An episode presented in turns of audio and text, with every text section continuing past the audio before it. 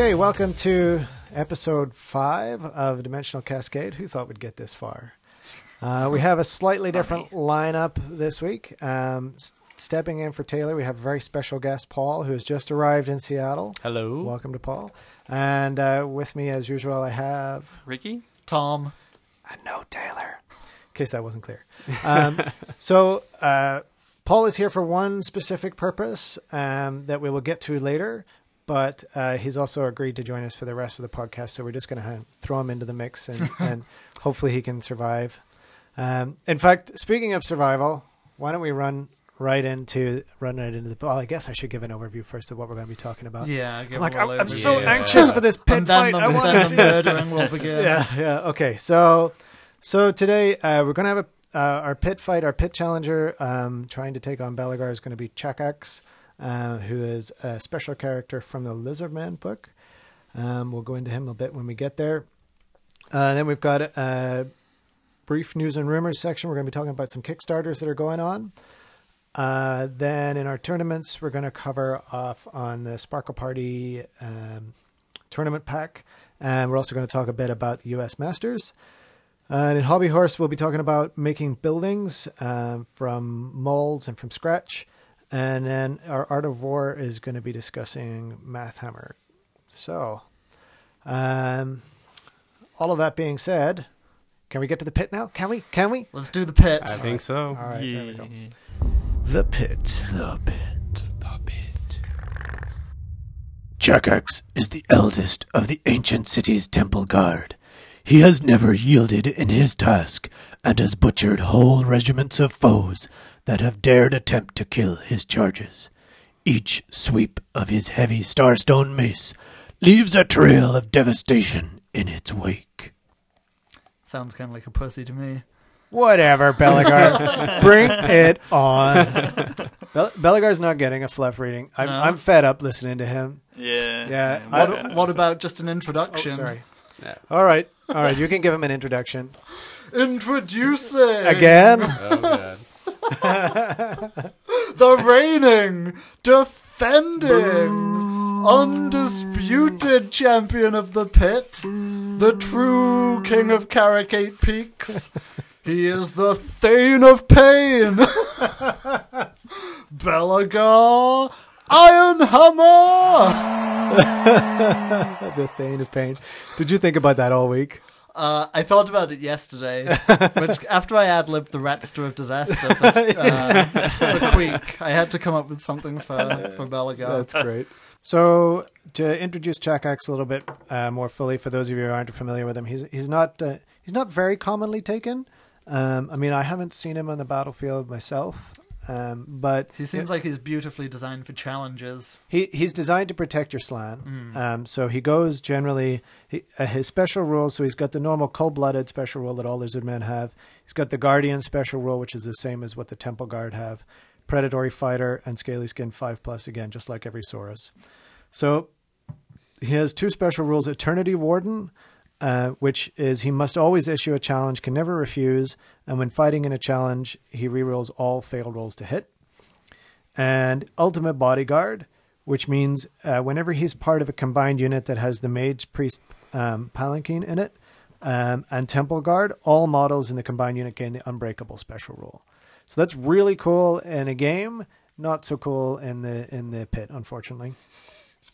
So for his magic items, he's got the Starstone Mace, um, which is a, a great weapon, effectively.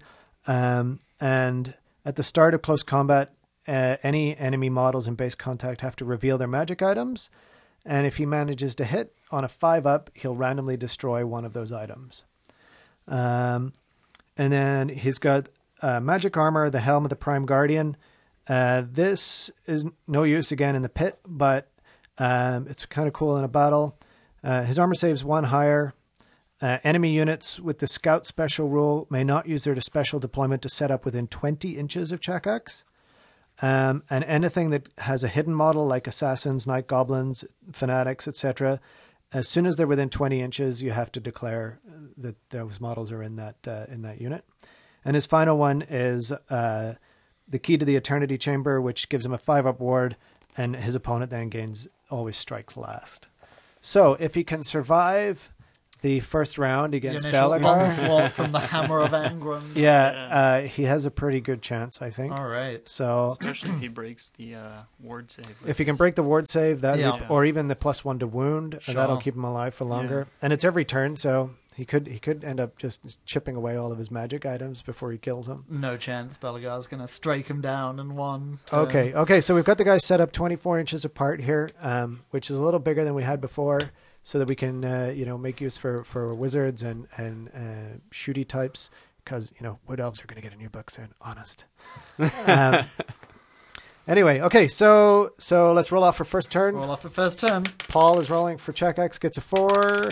Tom gets a six. All right, Okay. I'm gonna start using these dwarven dice because I just have a feeling that these purple ones aren't gonna do anything for me. All right, so so- 24. They are, they are Taylor's demon dice. so 24 inches so apart. Tom. Belegar's up first, 24 inches apart. Belegar's going to march his full six inches to end up 18 inches apart. Sorry. His mighty six inch march. All right, Hey, three inches is a lot to a dwarf. Sure. Boom. Okay. So All you're, right, I'm just gonna meander up another seven right here. So that what? All that's, right, that's uh, 11 11 inches. inches. Yeah, I think that should be good. 11 so. inches. That means I 11 need an 8 to make the charge. Mm. Math Hammer would suggest. Mm. I'm probably not going to make it, but I got to go for it anyway because I have a, Mm. a slight disadvantage in terms of move, so we got to go for it. All right, so Ah, gets a five. Okay. I roll a five. Four My and a highest dice is a four, so I'm going to move forward four inches. Okay. Wait, wait, isn't Which it uh, the, lands the us- lowest though, right? No, it's No, oh no, it's the highest highest. The Yep. highest. That's right. So we're seven inches apart now, I Okay. assume. well, yeah, yeah. so anything but snake eyes. Ooh.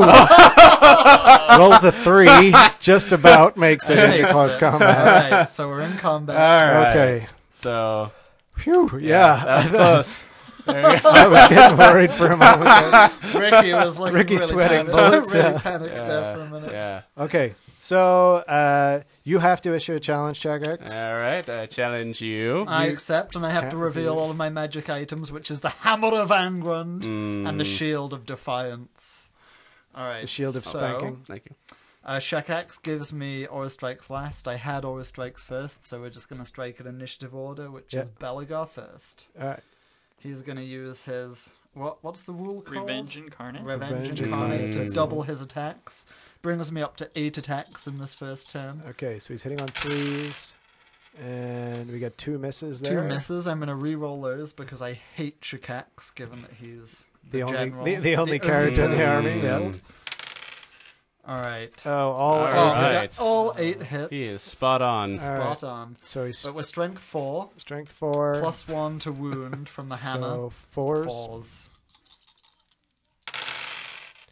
Oh, that's that's good for Chakax. Yep. That's Only true. three wounds. Only three. Okay, Alright. so Check you have a X, three up armor save, which gets So- to four up, Mm-hmm. that followed by five up war. All right. So Makes one. Makes, next one. one. So I just got. Well, I'm not gonna jinx it. Oh Should have jinxed it. Should no! have jinxed it. Oh, well, Chakax dies. Chakax goes down, and Belegar reigns supreme. Alright. That's okay. but uh, Who yeah. can rid us of this turbulent dwarf? Uh, well, so up next we have. Uh, I'm just gonna reach down and get the model here. Um, we have our first guest model that was painted by uh, Byron. So um, props to him for bringing this over. This is uh, Sigvald. I don't know. if Does he have a last name? The The magnificent, Yeah. Um, so magnificent hair. Warriors of Chaos, um, Slaanesh character, uh, very nicely painted and uh, with a, a converted base here, showing the Earth moving away from him as he walks because of one of his special rules. But we'll get to him next week, and he he is going to try and defeat the mighty Belegar. In vain. Mm. news, and rumors. Okay, so we only have uh, two Kickstarters to talk about in our news items. Um, so the first one that I wanted to mention is uh, Mierce Miniatures. So Mierce, um, for those of you, I think we've talked a little bit about Mierce before.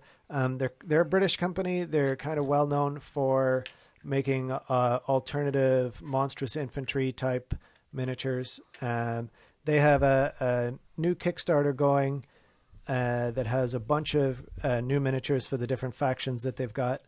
Um, some are kind of humanoid. Some are are definitely lizard man like. You know, definitely uh, look like they would fit as Kroxigor or or similar. Um, there's So is this Uh, Kickstarter kind of aimed at getting the, the game really up and running? Because they've had miniatures out for a while, but I know they're trying to get the Darklands game. Yeah, it's definitely for their Darklands game. Um, I think each of the eight factions that they have in the Darklands are all getting new units. It's and it's it looks like it's all of the grunt models, right? So the the the sort of the non non champion, non standard Mhm. bearer type Just the stuff. rank and file rank stuff and file stuff. now. So there's uh, like like uh, werewolf looking thing. There's a lot of really cool looking models. Um, Have you watched the video about the, the gameplay for that game? I actually haven't. Uh, have you watched it? Is yeah, it I did watch it. It seems, I mean, it's different, definitely. It looked kind of fun. I don't know how it's going to work out. It's kind of, um, It's like a monstrous infantry skirmish game, right? yeah, and you do everything on a kind of model by model basis. So I would take a turn with one of my models, and you respond with a turn from one of your models, kind of like chess almost, Oh, rather huh. than taking a turn with your entire army at once. Oh, interesting, interesting. Um, so I mean, the models themselves, uh, the sculpts from from Mierce are are very pretty. I really like the quality and the detail of their models. They're pricey, um, for sure, right? So they're about yes. Thirty bucks a model, uh, somewhere around there. I think for like a monstrous infantry, monstrous around infant- 30 infantry bucks, model, yeah. maybe So- twenty bucks for an infantry. Yeah. Um, so so by all means, check them out. Uh, just go to Kickstarter and search for Mierce or search for Darklands, and uh, and you'll find the models no problem. Uh, and the second uh, Kickstarter we want to talk to uh, talk about is one that um, Paul brought brought to our attention as a um, one for the Empire. So yeah, there's a company that is I think they're a Spanish company Yeah, I believe so. um, that are are kicking off um, some really beautiful empire alternatives. Um, the nice thing is, you know, they're they're historical type miniatures, but they're made to to uh, heroic scale.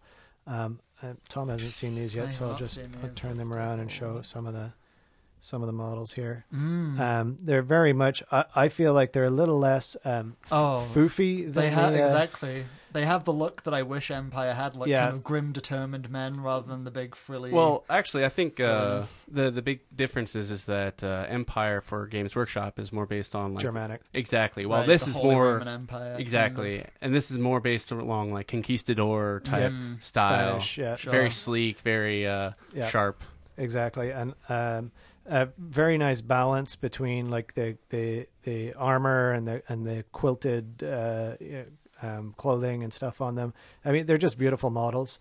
Um they have a very high target that they're just uh um getting started with right now. What's the target? 70 $75000 um You know, I'm always surprised by how much support there is for. Yeah, and I think they'll get it. I think they'll get it. Yeah. Um, they've got some stretch goals. One of them looks like uh, looks like it might be a Griffin rider or some sort as one of their stretch goals.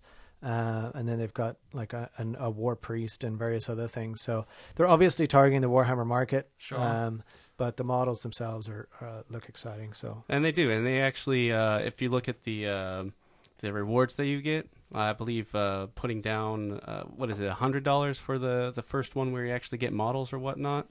Um, I think it's only seventy bucks. oh, it's only the first one. seventy dollars. Yeah.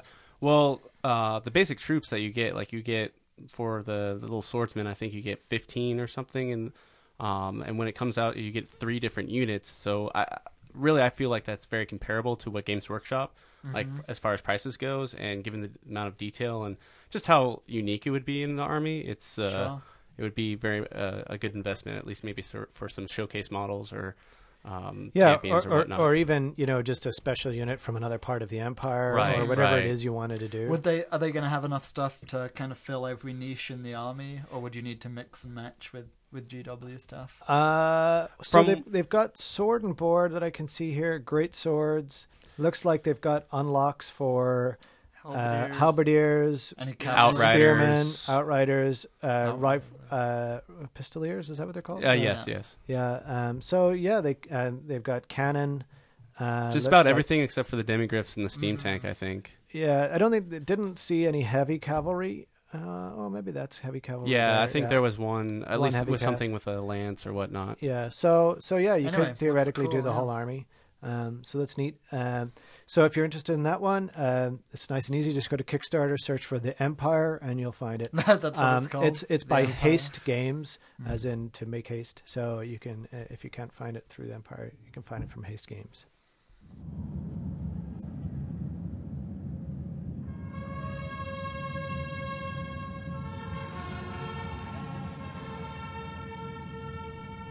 The Tournament Zone. So Sparkle Party Deathmatch three is almost upon us. Yeah, It's on the horizon. Yeah. All right, so we've what three weeks to go? Uh, Yeah. yeah, yeah, Yeah, yeah, Just three about. weeks. Pretty much right about three. I'm weeks. excited. I haven't even written my list yet. We've gotta have a pay-to-thon this weekend to get ready. You do? Yeah, Oh, cool. So you'll get what three more models done? exactly. oh, burn. it's only Nerd- funny because nerd it's burn. true. Mm. Yeah. Yeah. So so we got the uh, tournament pack in the mail um, this uh, at this weekend. Uh, Do you yeah. want to you want to go through some of the the interesting points Few of the big tournament? pack? surprises in there. Yeah. Um, yeah, let's see here. All right, so uh, the packet first starts off with just kind of the particulars of, uh, well, the front page has the poster, which tells you the date, which of course is the 13th. So, like we said, just a few weeks away. Um, 10 a.m. Not any sooner because Card Kingdom doesn't open any sooner. yeah, As I discovered last time, I tried to get there nice and early. yeah. Um, but do try and be there as close to 10 as you can. I want people to be there no later than 10:30. At about 10:55, if you're not there and um, there is somebody on the wait list, I'm going to give your spot away because I I want It's to. That gives them time to get on the table so that the the matchup can start right at uh, at 11. Um. So then I in there I talk about uh, the fact that everybody gets the free giant, um, and a reminder for people who bring your giant. If you're bringing an older model that's on the 50 by 50, I'm going to have some little cards there that we can just sticky tack your base on, so you don't need to worry about rebasing it. Um, the other thing I, I put in there is um, army selection. Uh, from this is going to be the new Sparkle Party standard for army selection. Um, in the past, it was kind of open. I, you know, I let you have any of the main GW rule books um, with no comp in that, and we could also do Tamurkhan, you know, for the Chaos Dwarves. Um, but I did some reading on the is it the OFCC or Yep. Order Fanaticus. yeah yeah those guys. Um, They're down in uh, Portland. Or yeah, so I was I was reading one of their uh, tournament packs and, and I loved it. I love because what they do is they allow you to take basically anything that GW denotes as an official rule, which could be anything from a white dwarf, anything from um, a battle scroll, uh, storm of magic, anything Forge World. uh, Forge World, Monstrous Arcanum. Yeah, anything Forge World like my Squig Gobbas and Rhinox Riders. You know, those those are things that if somebody had in their list, I probably was going to let them play with anyways. But I'm I'm actually putting it on paper this time. So if uh, if people want to start bringing Sorceress packs and all those crazy weird things, um, do it. You know, you're now I welcome to now do I it. have to order a copy of Storm of Magic. Yeah. So um, uh, I'm gonna try and go uh, for Sparkle Party in the future. What you can expect to do is, if you have a model you love, bring it. If there's something you want to play, bring it. Yeah. Um, it's it's gonna be a completely no comp environment. Um, I hope people don't abuse it. I don't think they will. Our community seems pretty focused on I don't trying think to have people a will either, but No. it could be abused. Yeah, obviously. yeah, and we'll just have to boo those people when they go up to the podium. You could make okay? an army that's just like three Carmine dragons. Quit giving which people ideas, ridiculous. Tom. you know, if somebody, if somebody took three Carmine Dragons and painted and modeled them Yeah, and and took them, they're going to get shot by a cannon just like everything else. yeah. They have like nine wounds or something. Two cannons. More cannons. Alex will just cannon them off. That's right. Cannoning everybody. Sure. Um, Alex and his five cannon rollers. yeah. Yeah. So, uh, uh, one thing that I will say about that, though, uh, uh, to Tom's point, if uh, if you are taking a bunch of those models, I will expect those models to be the actual models, um, or real. You know, you can scratch build or whatever you want to do conversions. But, some But they gotta look the part. They must truly accurately represent. it. If you're going to take a flying K'daai, then I expect to see wings on your K'daai. or Yeah. else you won't be able to use the fly rule. Yeah. So I mean that's that's the same. That that's no different from the rest of the WYSIWYG rule that already applies, right? That is true, but I'm a little more flexible with um, what's in your core book. If people say, "Oh, I need just an infantry model to represent something infantry in my," Fair, fair. as long as they're, you know, clear with their opponent, I'm going to let them do that because I know most people can't afford to go out and buy new models. Okay, um, so terrain is going to be preset. That's usually going to be um, kind of standard for my tournaments because I, I, I like I think it cuts um, into the game time too much to have people try and do terrain. Um, I want you guys to just get to rolling dice. Um, uh, the painting contest, I want to go over that. Um, uh, this was Aiden's creation, where we start doing uh, just an open painting contest. Anybody can participate in this. Anybody listening to the podcast, anybody who's a friend of a friend can bring in a model. This time the contest is themed with the Sparkle Giant. So if you bring in um, a giant model um, uh, that you have painted yourself and you want to put it in the contest, you're welcome to do that. You don't have to play in the tournament. There's no entry fee to get your giant into the contest, and you could potentially win a $50 prize. So um, everybody in the community who likes to paint, uh, come on in and hang out with us and do that. Um, I go over this, the awards. They're going to be kind of the same. There's going to be best overall sportsmanship again, uh, best painted, best general. Um, there's also the random raffle again. Um, let's see, what else do we have? Uh, oh, so the the scoring this tournament, like I said, there um, there's the Sparkle Giant Carnage points, which inflate the battle points because those it. those are technically battle points because you're earning them through battle. Um, so that kind of inflated the points overall throughout the tournament. Um, so as part of that, I removed the cap on painting, and I also had wanted to redo the painting scores a little bit, um, and I have done that. So now there's going to be a possible 40 paint points. Um, there's going to be 75 base battle points, which are using the 20 nil plus five points for scenarios in scenario points in each game, and then sportsmanship is going to be another 15 points, and then the sparkle carnage is going to be another 15 points. So you're looking at a total of 145 possible points. That So how do you get earn. your Sparkle Carnage points? You get So a certain This- number of them per this is what he was- many attacks you've done. This is what he was saying in, in one of the earlier episodes about uh, mark off all the different types of attacks. yeah, let's go into that right now, and I'll. I'll But I'm wondering you if how you need to get all the attacks to get all 15 points, or if it's like Yes. staggered. Yeah, yeah. So, um, so players, I'm going to give you all a sheet when you show up. I'm also going to give you the free Giant Falls template. So everybody who shows up that day, um, even people on the wait list, if you don't get to play, you're going to get at least that free template. Because I'm assuming you probably painted a giant, so you should at least have a template to use for the giant, right? So show up for the day and hang out with us. Um, but what it's going to be, this there on the, in the packet here, you can actually see the the Sparkle Carnage scoring. Um, so there's the big things chart, which has three separate attacks: um, Yell and Ball, Thump with Club, Head Butt. So that's if you're fighting other big stuff. Um, every time you get one of the giant special attacks, you'll make a mark on the on the well the first time you get that attack you make a mark on your scorecard and you're trying to collect all 15 unique things that the giant can do if you're able to do that throughout the tournament you're going to get all 15 of those points so that's equivalent to getting all five s- mm-hmm. scenario points mm-hmm. from all three of the each game, games yeah. so people could choose to ignore the scenarios and just try and throw their giants into combat and collect as many of these as they can. Sounds like fun. Yeah, so mm-hmm. That's definitely an option. Why option. not for do people. both? Especially when he has a, a flying cloak on him in the last Yeah. game and you Yeah. just start pinging him at people. You definitely get the fall over one at that Yeah, point. exactly. Yeah. Yeah, for sure. Yeah, that you're guaran- guaranteed to get your fall over if I'm you haven't gotten my it already. giant all around yeah. the field.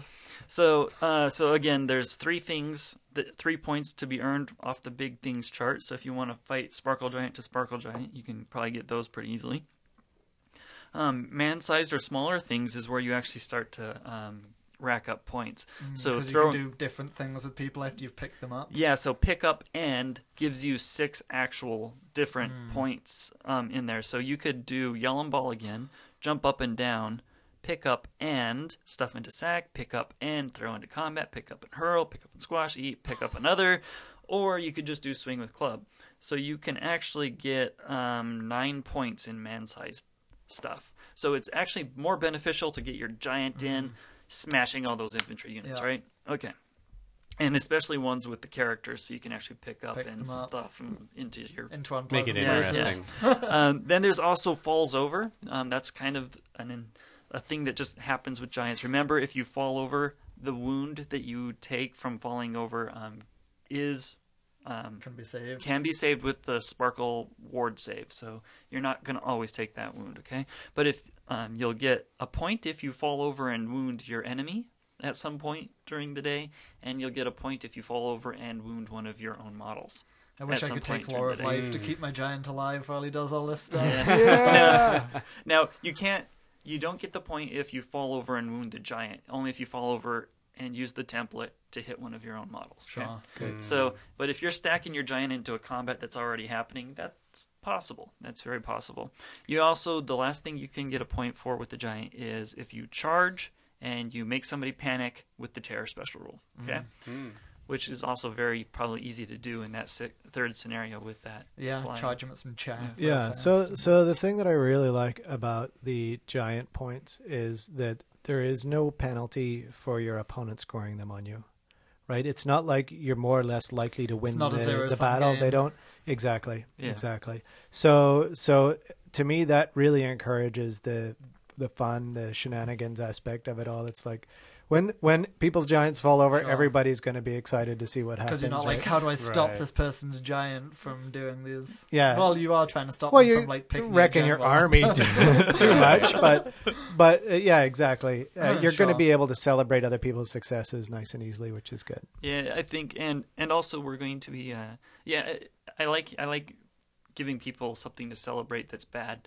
Um, so so we're also going to be doing um, the whole the dimensional. dimensional cascade. yeah, yeah. So we're gonna have the dimensional cascade templates again. I'm gonna have uh, six more of those made. So the first two people in each round that get a dimensional cascade will get the free template, unless they've already got one.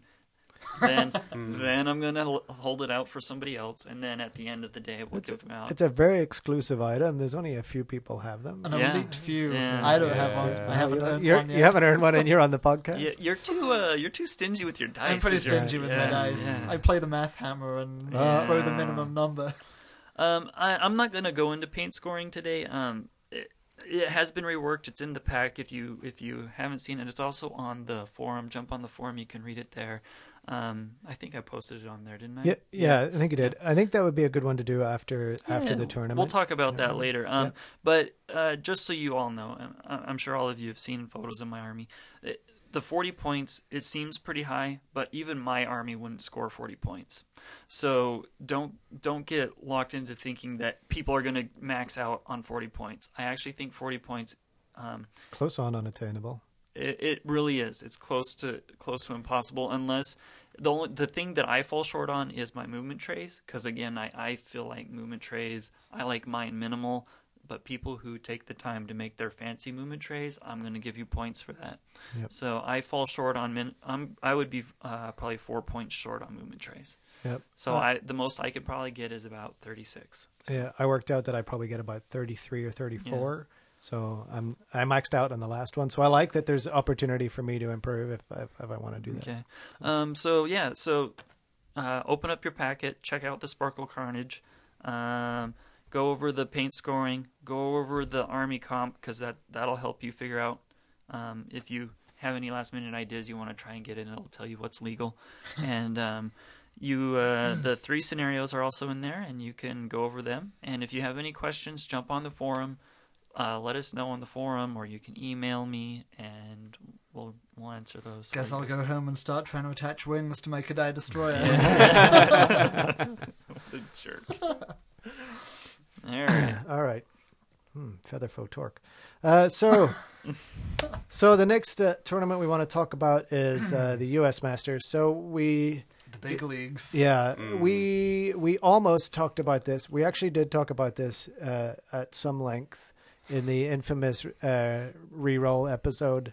Um, the first time that we recorded Prior to re-rolling. prior to re-rolling on the first roll we talked about the us masters so um, we decided um, to wait until now to talk about it and this is the reason that paul's here also So, the U.S. Masters, if you've been hiding under a rock or you don't pay attention to Warhammer on the internet, um, how are you listening to this podcast? Uh, it, was a tournament organized by uh, some folks uh, on the other side of the Mississippi uh, who decided, wouldn't it be great if uh, we had a, a U.S. Masters Championship in the same way that the UK has a Masters, Australia, New Zealand, um, these these smaller countries um, also have their you know they they crown one. I mean, Australia is not that small, but it's population wise, it's smaller. Population wise, Um, tiny. who who can crown a master and say, you know, this person for this year is the champion of Warhammer for the country. And so uh, the the inaugural one was organized. Um, it, it there was a bunch of qualifiers during um, the 2013. Um, the country was divided up roughly into I think it was into five regions. Right. Um, and the west coast from north to south was one region, um, you know, which is what like two thousand plus miles from the Canada to Mexico. Yeah. Um, and uh, you know, whereas on the east coast, I think there were three regions on the east coast, then the Midwest and the South. I think that was the five regions. Um, and uh, that was great. There were ten players from each region. There was a fifty-person tournament. Um, it was done under Swedish comp, um, and uh, there was, um I think, it was held uh, just in in February there, and uh, the winner was a high elf player um, uh, with you know what looked like a fairly uh, mundane. I almost want to say high elf. Let's let's, let's call it well balanced. Yeah, Mm. I mean, when you think about the comp restrictions, Yeah. it's probably pretty close to to the most powerful. you Yeah, can get with Swedish comp can do some pretty crazy things when It it, comes to can. list building. Yeah, so let's talk a little bit about Swedish comp. Um, I, I I imagine that most of our listeners are, are familiar with it, but just in case, uh, the way that- Swedes, man. Mm. Everything has to be fair. you know what, Uh, it's it's very hard to knock a country that has a 100% literacy rate. True. Um, so so Swedish comp uh, gives you you start off with 300 points. Now I'm depressed. America sucks. Well, it, it helps that everyone in Sweden is Swedish. You know, it's not like here where you know we've got a huge melting pot of all these different cultures. Mm. That, that's the big difference. Anyway, back to the point. No more social political commentary. uh, Swedish comp, uh, Swedish comp gives you 300 points. Um, you start with 300 points. Everything that you put into your army uh, takes something away from those points. So, for example, taking a level four wizard is bound to take some points away from your your, your total. You go through, you, you add in your units. There's a, a formula for each army. Um, it, it, it tells you, you know, if you take this unit, you lose five points. If you take two of this unit, you lose 15 points. Sure, and then it even breaks down. It breaks it down into how many models are in that unit. You How many models? What even what lores you take on your Sure. wizards can can affect So the it. overall kind of philosophy of that system is to um, combat negative playstyles. Things like massed gun lines, all fast cav that can never be captured in combat, um, lots and lots of death magic. uh, um, repetitive models, right? You know, where you've just got like, uh, I've got six units and they're all the same. Sure, when there's one very strong choice in the army book Yep. and you just max it out. Yep, exactly. Uh, and so, so I, I totally understand it and appreciate it from that point of view. Um, uh, it is a hard comp system, which means once you've once you've finished uh, with it, you, you know exactly where you stand in terms of your army, and and and generally. So just to finish off the math part of it, uh, you get to some number after you've subtracted everything from your 300. It's usually some number between zero and 200, um, and then you divide through by 10, and that's your Swedish comp score. Um, and then typically what happens is uh, in a in a 20 nil kind of uh, battle system, uh, the difference between the comp scores of the two armies is is sometimes applied to that 20 nil score. So, for example, and this this is the I think the way that the it was the compact was originally designed. Uh, say, for example, Tom with his Chaos Dwarfs has a comp of, of four. Uh, me with my Wood Elves I have a comp of ten.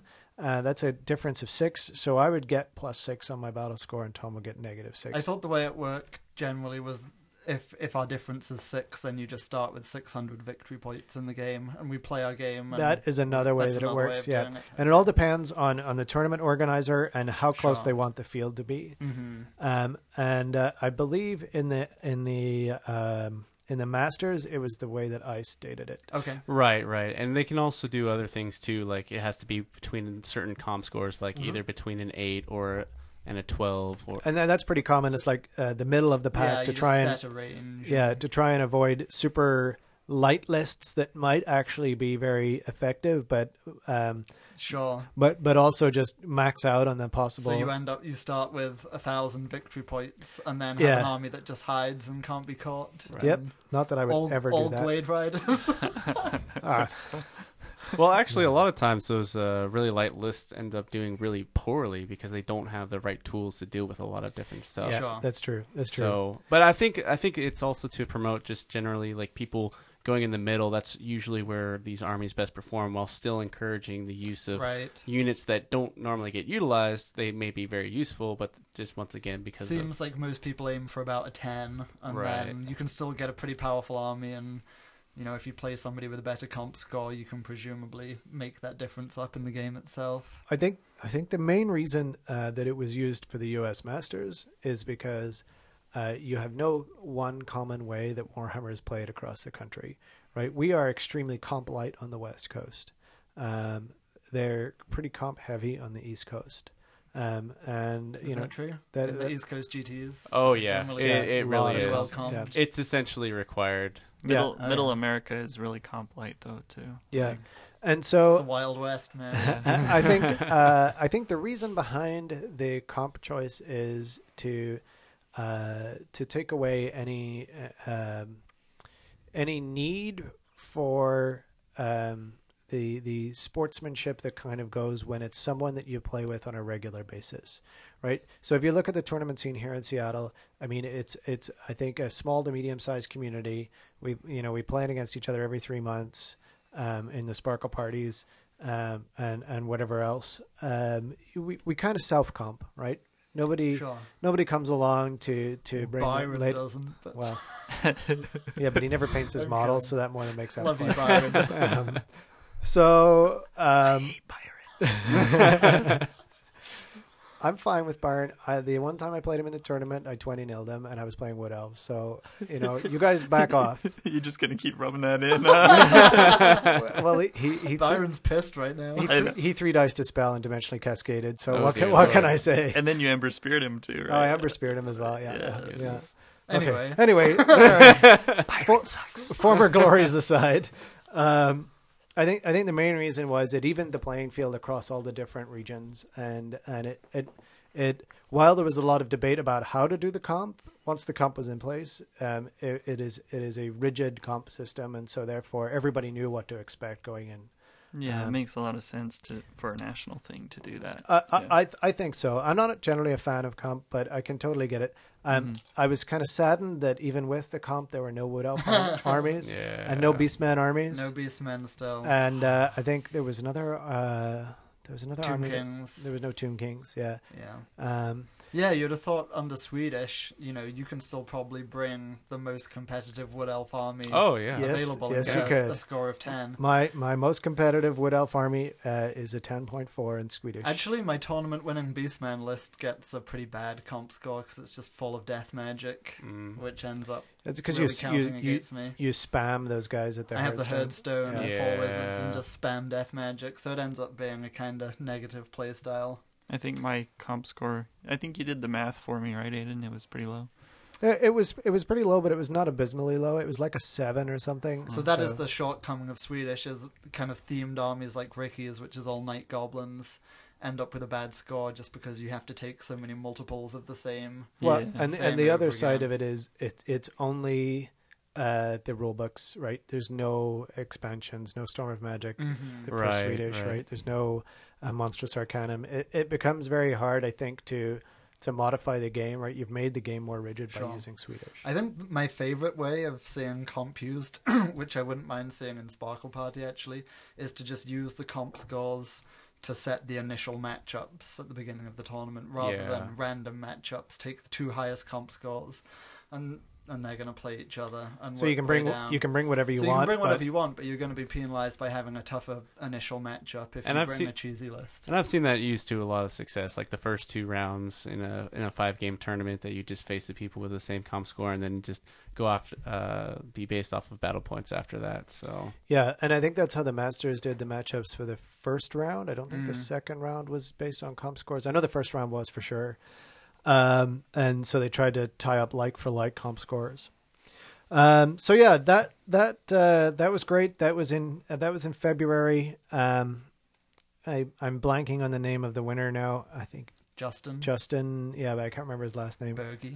Berge. Okay, thank you. I was like in my head, all I could think of was Bieber, and I, oh The no, Beebs one. Um, so In times so as congratulations to Justin. Um, but uh, the really exciting part about U.S. Masters is uh, recent developments. Um, one of the problems with the Masters getting off the ground was uh, they set up these regions, and and the regions were kind of once you were outside of the East Coast, the regions were very large, um, and so uh, what they've introduced this year is um, uh, three new regions. Uh, there is now a southeast region, uh, which I'm guessing is is sort of Florida and the stuff that's near Florida. Uh, there's a mountain region which is like uh, uh, Nevada, Colorado, in and around that area. Um, and then there is the northwest region. Yay! Yay. So um, the northwest region um, is is going to incorporate um, Idaho, Oregon, uh, Washington, and Alaska from the United States. Nice. So those are those are the four states, um, and what we're lobbying hard for is to include BC in there. Um, so we we definitely want to include BC um, from a tournament standpoint, and that's fine. Um, the question remains, you know, if it's the U.S. Masters, are Canadians allowed to? Oh, are Canadians allowed? there'd be an uproar if a Canadian Yeah. won the U.S. Masters. well, so then the question is, you know, does it become a North American Masters, um, and whatever else, right? Do the Canadians want to? Do they have their own Masters? Do they want to run one? Who knows? Um, but we're gonna we're gonna see if we can figure that part out. So so the reason that Paul is here, um, Paul and I are are kind of the official representatives for the Northwest region, um, and so between the two of us, um, we are we are going to be organizing um, how the Northwest region um, figures out the best way to send 10 people to the Masters for 2015. So um, we have all that worked out, and I want to talk a bit about that. But Paul, do you want to maybe just uh, one of the things that I haven't done yet is is kind of got you to introduce yourself and and uh, like in the first episode we all talked about kind of our our hobby history and all that sort of stuff. So um, now's a good time for you to do that, and then we can talk about the Masters a bit more. Sure. Um, all right. So, real briefly about me, uh, I've been playing Warhammer since I believe 2008. Uh, my first armies were Imperial Guard and Demon Hunters, back with the I think third edition Codex. Then maybe fourth. But um, Is he talking about that other game? Yeah, Yeah, I the, the know. round-based Yeah. game. yeah, I just glazed Snore. over. yeah, yeah. No, Snooze hammer. I keep forgetting that's called Warhammer. Honestly, Yeah. Anyway, Mm. sorry. Mm. Go on. Sorry. Mm. Now Oh, that no, we- no, now that no, we've I, I abused you a understand bit. the hate. I, I, I'm a convert. You got to understand. you know, I have a, a dirty past. Dirty past that I try to. We're preaching to the converted. here. Yes, yes. Um, actually, I didn't act- start playing Warhammer till um, uh, several years after. Actually, no, I think it was only one year after. It was when the the High Elves came out first for seventh edition, and they just got the new plastic dragon, and that was the, all the hotness back then. I think also ASF was kind of a big deal. Yeah, But, because they uh, could use it on their great weapons. Too. Right, right, right. And so once again, more uproar. Um, I actually started out with wood elves because uh, Because they're cool. they they were cool. I really they still like are cool. They're just weak compared to other. yeah. armies. Well, what I looked at first and foremost was what was going to be the easiest transition, and because 40k was so focused on shooting, wood elves made a natural transition. Right. So, lo and behold, I didn't realize just uh, how that shooting was just not exactly the same. Very much not.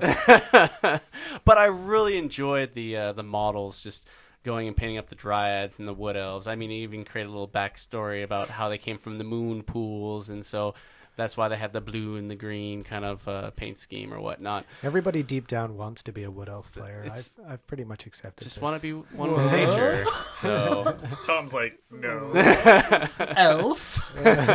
what is this elf you speak of? and so, um, but then I uh, oh I was going to ask. So, what are you playing now? Yeah. Well, now I'm playing uh, Empire, and it was only after playing a couple tournaments with Wood Elves that I was just really not happy with them. I wanted to, uh, well, I'll be honest, I wanted to win some games. Yeah. I was still a relatively new player back then, and I looked at. Um, you there's know, a steep learning curve with it, wood elves. it really is. It really is. And uh, so I just want to have a little bit of an easier time and you know win some games. And it also uh, I had a uh, kind of almost a mentor, uh, Aaron Miller, um, also known as Sherbert, who was teaching me a lot about that. And uh, so he suggested maybe I might want to try Empire because they have a great model range.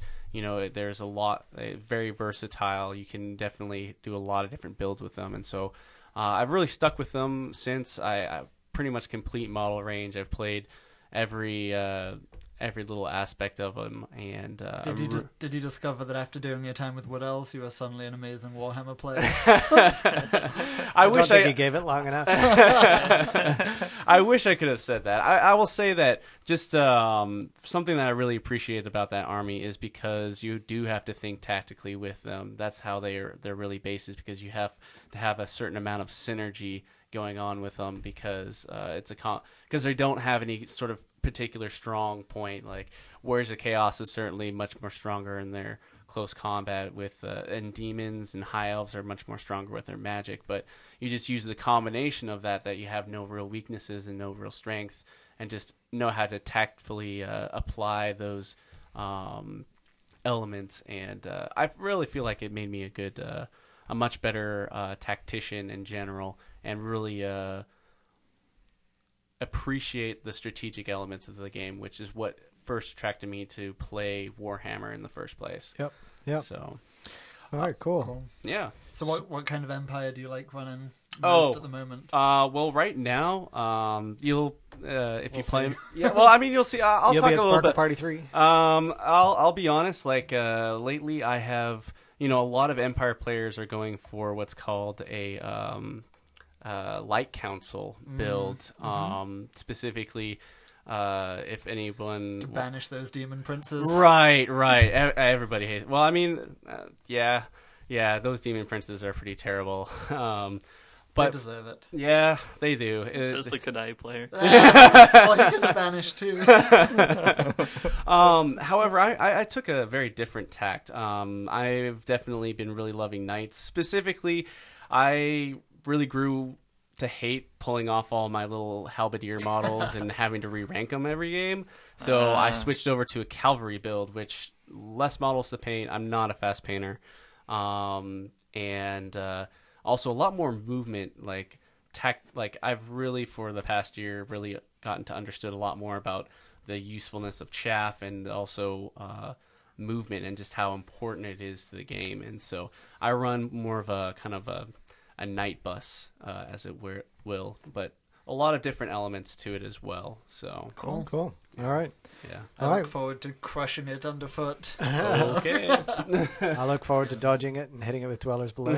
um, anyway, so and I'll just lose. but look good doing it though. yeah, that's right. That's right. That's All right, so that that was Paul. Thank you for that. That's the sparkle Well. way. Yeah. That's how I sparkle. So what I want to go into now is is uh, the Northwest region and and what it means to be part of the Northwest region, how you can qualify, um, and and what uh, how the Masters is changing. So first off, uh, next year's Masters is going to have 80 competitors because now we have eight regions instead of 50, uh, instead of five. So that's that's uh, that's a significant step up. Um, each region is allowed to determine its own destiny as to how to get the 10 people there. And so uh, Paul and I, uh, we, we spoke to a lot of different uh, groups that, that organize tournaments and that, um, that play in tournaments across uh, the area that we're responsible for, and and we debated back and forth on a whole bunch of different things. And and the nice thing is, Paul, you, you've spent a bunch of time over uh, in uh, you know I'm not sure exactly where, but certainly east North of the Carolina. Mississippi, right? Uh, which is a very different metagame and a very different philosophy on tournaments. And so um, when when I got in touch with Jerry, uh, who runs the U.S. Masters, and he said, you know, we need a chairman and, a, and an advisor. It absolutely made sense that Paul be the advisor. Um, he had been pushing me in the direction of, of setting up this region in the first place, and and he had a very different perspective on on how the rest of the country ran. So um, I, I feel like we're kind of going to play off each other's um, strengths and weaknesses really well to make sure we're doing something good for the region. So um, we're already a third of the way through the or quarter of the way through the year, um, and all the other regions uh, started up last year. So we're kind of playing catch up. Um, there's a minimum requirement that the masters um, you you must have at least three GTS form part of whatever qualifiers you have for your region. And and the reason behind that is you're going to be going to play in a GT, so you got to have played in GTs before, right? Uh, and that just makes sense. Yeah. Um, so for um, for us though, we don't have we don't have like ten GTS like they have in in, in like the Mid Atlantic region or anything like that. So it's not like we can just say, well, pick your best three GT scores from these ten. Um, we have a, a, a smaller number. Um, half of the GTs uh, in this area are actually in BC, um, and they're smaller GTs. You know that that maybe can't accommodate twenty Americans coming up to uh, come and participate for the U.S. Masters up there. So so what we've done is we've said, okay, for this for this year, and we can revise it again next year, but for this year, we're going to take your best two scores, your best score from a one day tournament and your best score from a two day tournament. And we've picked uh, four one day tournaments and four two day tournaments that are going to form the basis for that. Um, the four one day tournaments are uh, Sparkle Party 3 and 4, uh, the Ordo Fanaticus Open, which is in September. Um, and then there's going to be a, a fourth event in Bellingham that's still to be named that'll be in the later half of this year. Um, we've been in touch with the folks up there. They're definitely going to organize it. Um, we just need to get some details, and hopefully we'll have that by the time for the next podcast. So those are the one dayers. The two dayers, one of them has already occurred, um, which was the Black Sheep Brawl. And the Black Sheep Brawl was originally advertised as a um, West Coast region qualifier. So the top five players from Black Sheep Brawl qualified within the West Coast region. This was before the Northwest region was formed. Um, so we wanted to recognize that people who were interested in participating for the Masters probably went to that tournament, and we're going to count that as a as a qualifying tournament. Kind of a grandfather sort of move. Yeah, exactly. There weren't any other tournaments this year that had that, so that was why that one's in there. So can they choose whether they use their score from that to qualify for the Northwest or for the? they the can qualify for both. I think. Oh, okay. I'm not sure. I don't think the West Coast region prohibits based on residency or anything like that. So that Yeah. that's really up to the West Coast region if they want to let people uh, qualify. They can only for them. accept one invite anyways, Sure. so Yeah, it doesn't yeah. matter where they use it, I guess. Yeah. Um, and so the the final three uh, two day events are uh, the Wet Coast GT, which is in Vancouver. Uh, we got in touch with those folks, and they have enough space to be able to accommodate a whole bunch of people who decided to come up just to get U.S. Masters points. So um, that's great. That's um, that's in at the end of June. Mm-hmm. Um, Sparkle Party Deathmatch 5, which Ricky's organizing in October. I'm super excited about that one. Um, Sparkle GT. the Sparkle GT. Sparkle yep. GT. Costume contest included. Oh yeah. I'm looking forward to that. Um, I got, Can I we got- get a spot in the US Masters just by having the best costume? No. Potentially. You Potentially. could certainly you could certainly earn points towards getting a higher ranking. That's true. Mm. That's for sure. Yep.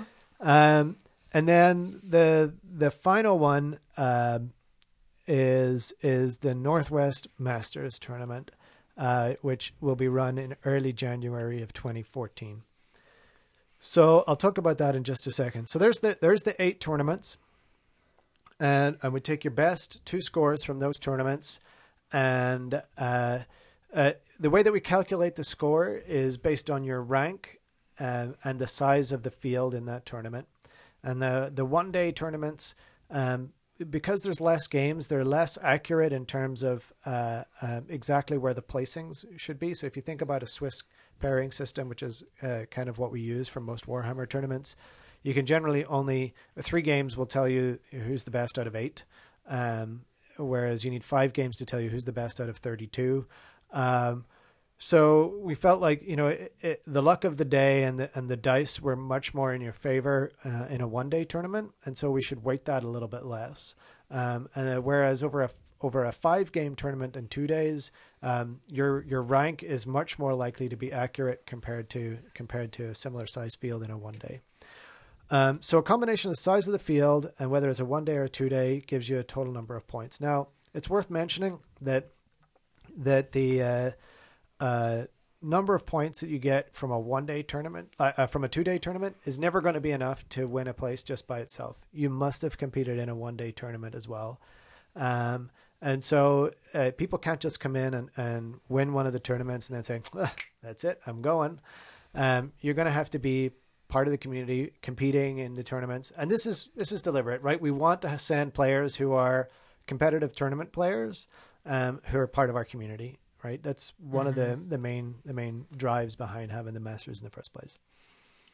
And uh, just to kind of tack on to what he was saying about uh, the tournaments, um, if you might have noticed that there's actually a little bit of uh, a pattern between the locations of the tournaments. We try to get the best sort of spread that we could within our region. Um, for example, there are two tournaments in the northern kind of part for as close as we could get to Alaska um, two in Seattle, which is very, or well, actually more than two, um, but quite a few in Seattle, which is more centrally located, and then two in Oregon um, to go and get a lot of the, the so essentially that players can expect to have a, a quote unquote home field advantage that they're not going to have to pay a huge amount out of their pocket like it was in um, back with the the West Coast when it was still um, set up most of the tournaments were in California, which would I have think been all of the tournaments were in Right. California, with, With the the ex- exception of the BSB. exactly, exactly, and so that would have it was very prohibitive for anyone north of well, essentially Sacramento. yeah, to uh to to get qualify. Yeah. True. Yeah. And so we like that was our main goal, especially was just to cultivate community Yep. in the way that you know we we set up the rankings where we have our circuit located, and even just the amount of tournaments that we're uh, including in our circuit. Mo- most circuits generally only have like four or five tournaments to actually count towards who gets to go to even maybe uh, a, a, a tournament, an elimination tournament to see who goes. So not even a guarantee. So, but we we wanted to give everybody a lot of chances to go um, and uh, potentially be part of uh, what we're doing here. Yep. Yep. exactly. Because Exactly. some people have other things than Warhammer going on in their lives. Who knew? um, so, so um, what we don't want to do is this is not a prescriptive list that's going to be the list next year or anything like that, right? What we want to do is is lend our our help and uh, uh, expertise and our connections to try and encourage more tournaments to be part of the the qualifiers next year, and and I would lean towards more of the tournaments being two day tournaments. Simply because it gives you a more accurate representation of, of who the better players are, Right. than, than who was lucky rolling the dice. Right, and I, I was actually going to say I want to talk a little bit about the uh, how we did the ranking system, like specifically um, Tom here Yeah. helped out. Yeah, for sure. So so we started off with a with a, a simple formula that we adopted from the uh, Mid Atlantic region, Mhm. um, and we tried to make that work to shape kind of what we were trying to do. And and it wasn't quite sitting right with both of us, and neither of us had the math. And thankfully, Tom, Tom is a researcher who does this. Like I, I sent him a text message, and you know, before I had a chance to scratch my ass, he had pretty much worked it all out. And uh, he said, "This is what you really want to do." I'm like, "That's exactly what I want." um, so uh, blame Tom. Did a little Uh, mathematical shenanigans. Yeah. Yeah, yeah, for sure. So, uh, what what we wanted to do was um, reward you more for finishing uh, closer to the top in a in a uh, medium sized tournament than finishing in the middle of the pack for a large tournament. Um, so, for example, if you finished first out of 25 versus 25th out of 50, you should definitely get more of a reward for finishing 1st Um, and so uh, the formula is there. It's it's all worked out. We've got the points calculated for the first tournament, which is the Black Sheep Brawl, um, which shows you know who's got the most points out of that already. Um, and and I just want to talk about you know how do you actually get to go to masters because we've worked out a, a system that I think is uh, incorporates some of the requests that we had um, and and really for me um, encourages participation the whole way through the tournament season. So um, by the time we hit uh, either Sparkle Party 5 or the Bellingham event, whatever is the last event, um, everyone's scores will be calculated um, with the exception of, of the Northwest Masters event. So from those scores, we will take the top eight players. Those top eight qualify for a spot um, at the U.S. Masters. Uh, the final two spots are decided by the Northwest Masters tournament. So at that tournament um, that I'm going to be organizing in Seattle, those top eight players are going to be invited to play against each other just in the pot of eight over a two day tournament to figure out who is the Northwest Master. And then are they the captain of the team for the U.S. Masters? Um, I, I think they could be if if that's what they wanted to be. Um, certainly they g- should get the first right of refusal. We can give them a varsity jacket or something. Yeah. like um, I definitely have some interesting ideas for prizes. Um, now, so the ninth and tenth spot um, are going to be decided at the Northwest Masters tournament. So, uh, what we wanted to do, so, uh, there was quite a few people who wished to have a tournament there. If you won the tournament, you got to uh, you got to go to Masters. So the Like a wild card? a wild card. Yep, the number nine spot goes to the person that wins the Northwest Masters tournament. So this is this is the I thought the people who are in the Yeah, Northwest one second, Masters one were- second. Oh! Yeah, I'm going to explain. yeah. There's there's the eight people who are competing for the the title of master, Mm-hmm. and then there's going to be a tournament with the rest of the field. Okay. They're competing against each other Sure. to get that wild card spot. So maybe that's the wild card tournament. So that's nice as well because then everyone else gets to show up at the Northwest Masters and, and play see some games and see the masters Yeah. play and, and play some games themselves. And then the tenth spot is the really wild card, and that goes to the Costume person. party. no. Not that wild. that goes to the person who has the best score, not counting the other nine who have already just qualified after the end of the uh, Masters tournament. So that's one last chance to get a better score in your two day. I see. Um, and if you, you know, if you've, um, it, it's it's a field that already has the top eight players not playing in it, and the person who comes first in it already qualifies, so their score doesn't count either. So of the remaining players, this is the this is the opportunity to to grind it out and, and potentially get your spot in the Masters.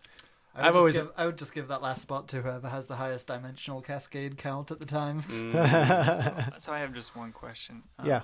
They do need to be fully painted, right? Uh, to go to the Masters, yes. um, I think so. Yeah, Yes, they yeah, do. they do. Um, and and the rankings points are calculated off of your your overall ranking as determined by the tournament organizer, uh, which for pretty much every tournament in the Northwest area includes painting, Page. includes sportsmanship, Yeah. etc. Does the US Masters itself consider painting? So it didn't for this year, and there was a lot of. I thought it did. it, I don't. I think it was only a first through third though. Yeah, there. Uh, I'm not sure. I, I don't. I, there was certainly no sport. There. there I mean, uh, I They- listened to a bunch of podcasts talk about how the sportsmanship scores and painting scores, all these soft scores that weren't quite considered properly for who finished top in the U.S. Masters. Right. I think um, just the way they did it, and actually, I think this might be a um, a, a quick little sidebar. So, um, with Aiden and I being uh, the representatives for the region, we actually have uh, we're going to be part of a, um, voting for in a council, which is part of the reason why we're going to be advocating for the inclusion Oh, I of see. BC. But it also includes how the U.S. Masters is going to be run.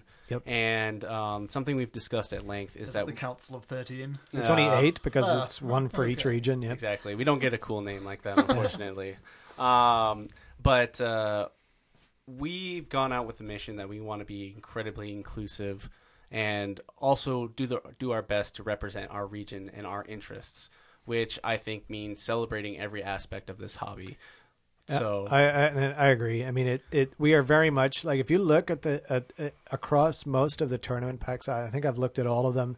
They all include a huge swing in favor of painting, in favor of sportsmanship, uh, and above and beyond that, most of them have uh, little to no comp. Right. Sure.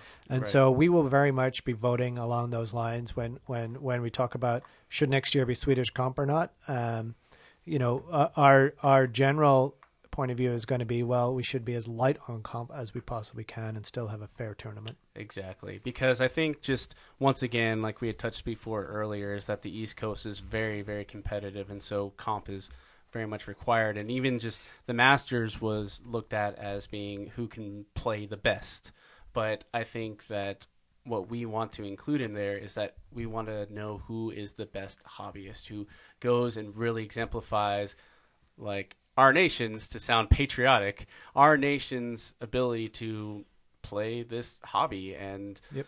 i so Yeah, really, the the the U.S. Master should be the person that you're most excited to play against in a game of Warhammer. mhm, So that it has to be someone with a beautiful army who's a great sportsman and a great player. mhm. Sure.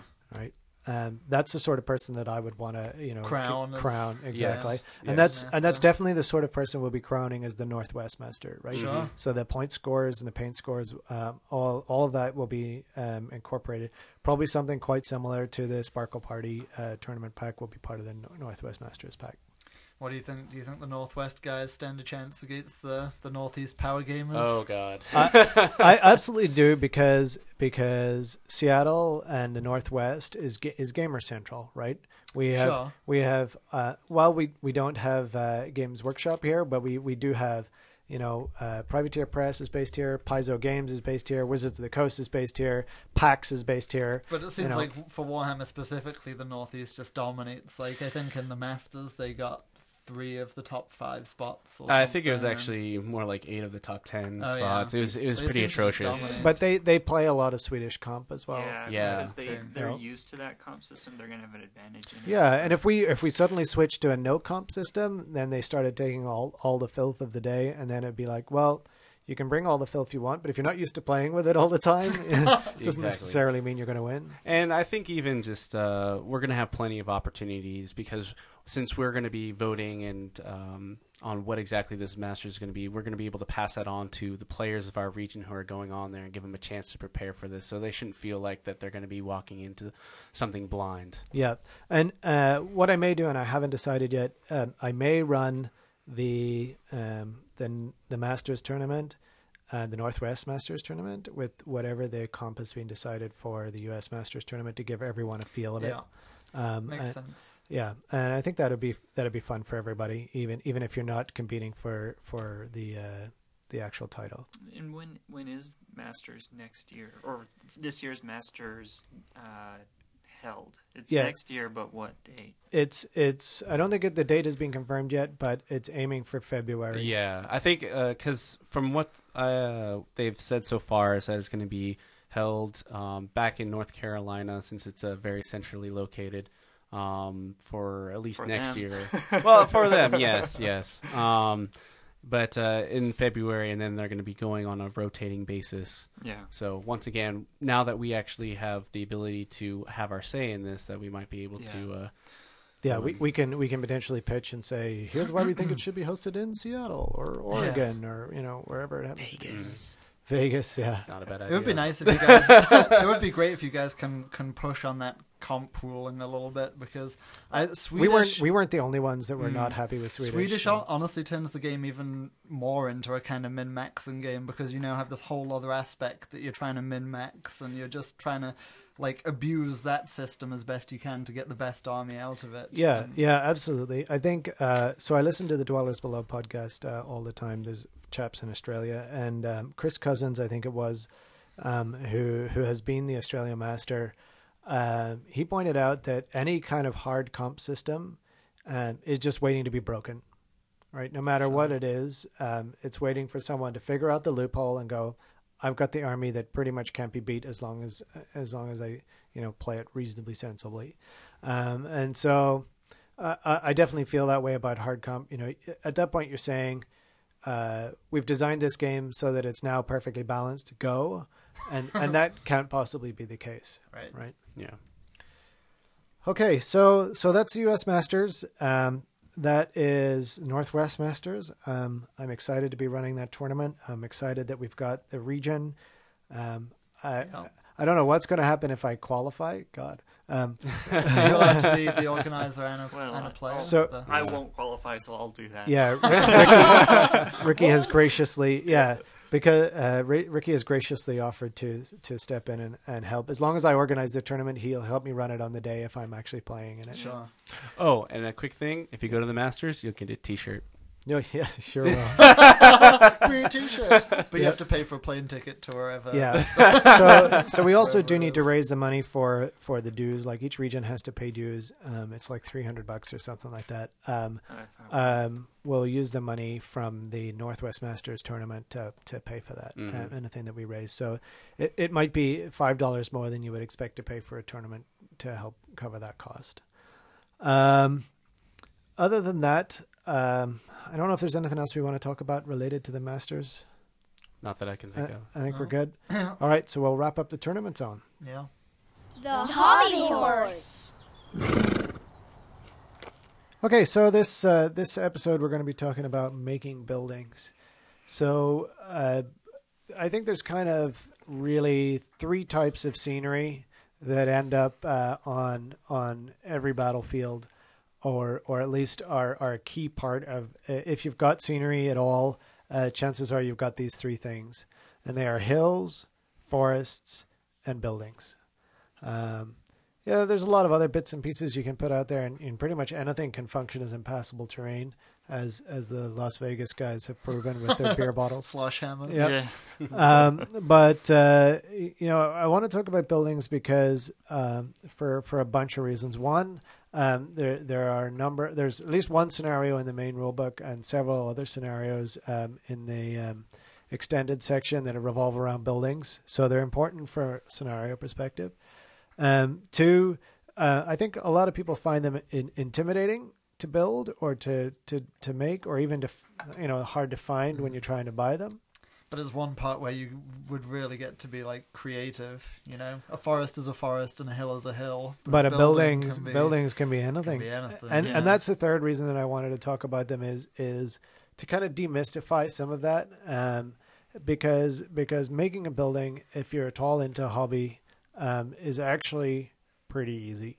Uh, so we're going to talk about a few different ways that you can make buildings. Um, maybe you've you've tried all of these, maybe you've done them all before. Uh, that's fine. Go and listen to another podcast. Um, but uh, if if you know you've built your army and uh, you you are wanting to kind of extend the scenery that you've got, uh, or you've never built a building before, or maybe you just want to learn some new tips. That's that's why we're what we're trying to, to cover. Okay, so um, I want to I want to start off uh, actually handing over to Ricky because um, you built all of the watchtowers for um, Sparkle Party Two, where we had the Watchtower of Doom scenario um, that we talked about in, in way back in way back in episode. Why are one. you so obsessed with Doom, Ricky? Uh, Everything's Doom. It's just doomy. It's a goblin. Is a goblin player. Uh, Yeah. Um, Yeah, So so talk us through how you made those, um, and then we can go from there. Uh, yeah, so all those, uh, all the towers were um, plaster, uh, cast plaster blocks um, using the Hirst Arts molds. Um, if you haven't been to the Hirst Arts website, it's just hirstarts.com. Um, what it is, H I R S T. yeah. Uh yeah, yeah. And we'll put a link in the show notes, I'm Yep. sure, and and people will be able to click over to it. Um what it is is uh Hirst, uh, I think his name was was it John Hirst? I think that's I don't remember his first name, but Bruce, last I thought Bruce, yeah, it's Bruce Hirst, right? So his um, he he's an old school teacher, um, role playing nerd who loved to build buildings for his role playing, and he started out the way that a lot of people would try and build buildings, you know, like uh, carving carving little little blocks and all kinds of crazy stuff that just took forever, and um, eventually he ended up uh, creating these silicone molds that you can pour plaster into or resin if you want to cast with resin um, and then after that cures up, you can pop out these little blocks that are essentially Legos that don't have the little snap together um, knobs on the top, but that are textured to look like stone. He has some that look like wood. Um, he also has uh, floor tile ones and um, Roofing. roofing tiles and um geez all kinds of stuff. There's he even has little detail bits so um he had r- loosely broken out into big castle molds and gothic molds. There's fieldstone molds which are the ones i prefer.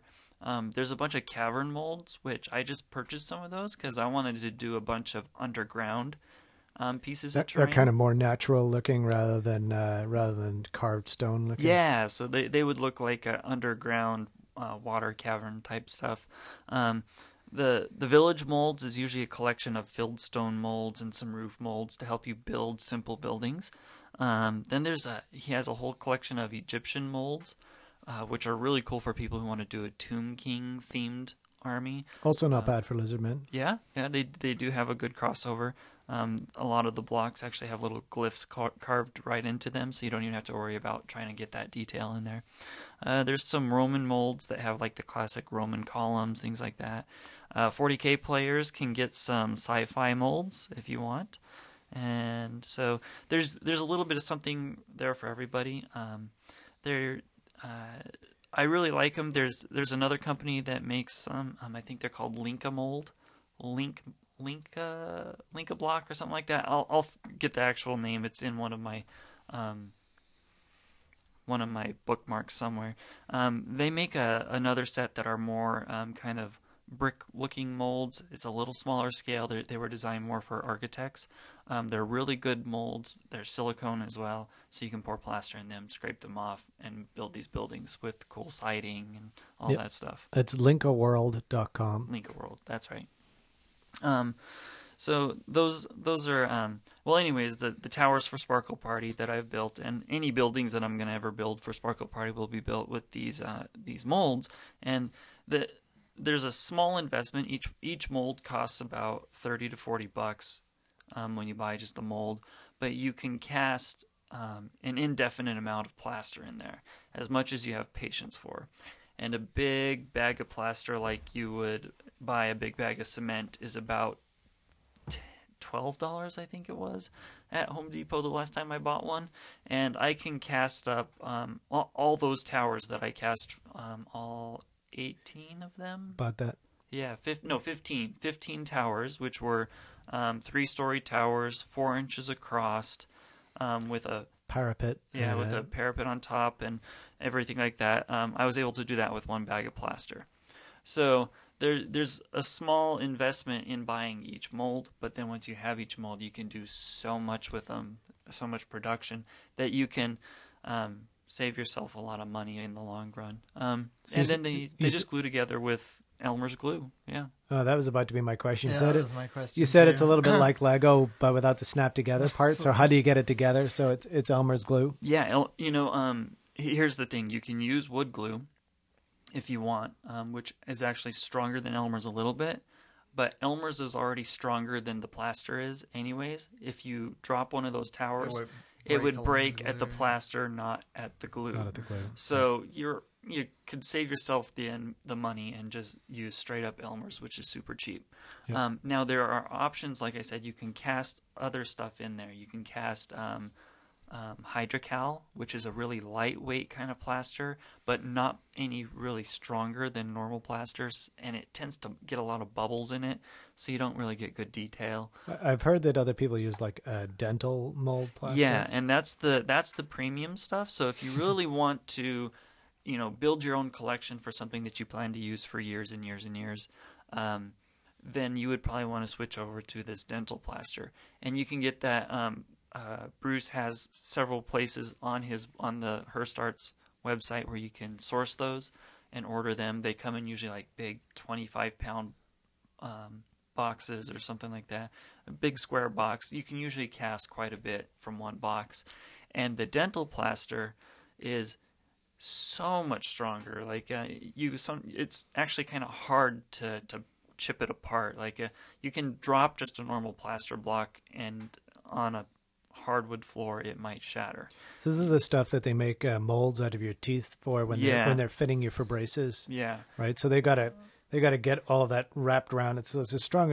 It's not quite as strong as your teeth, but it has to be able to take a bit of abuse. Yeah, so if you drop one of those dental plaster blocks on the same floor, it's probably going to dent the floor and not and not break. So it's there's a it's definitely got an advantage. If so you, you, don't have do to go buy a new yeah.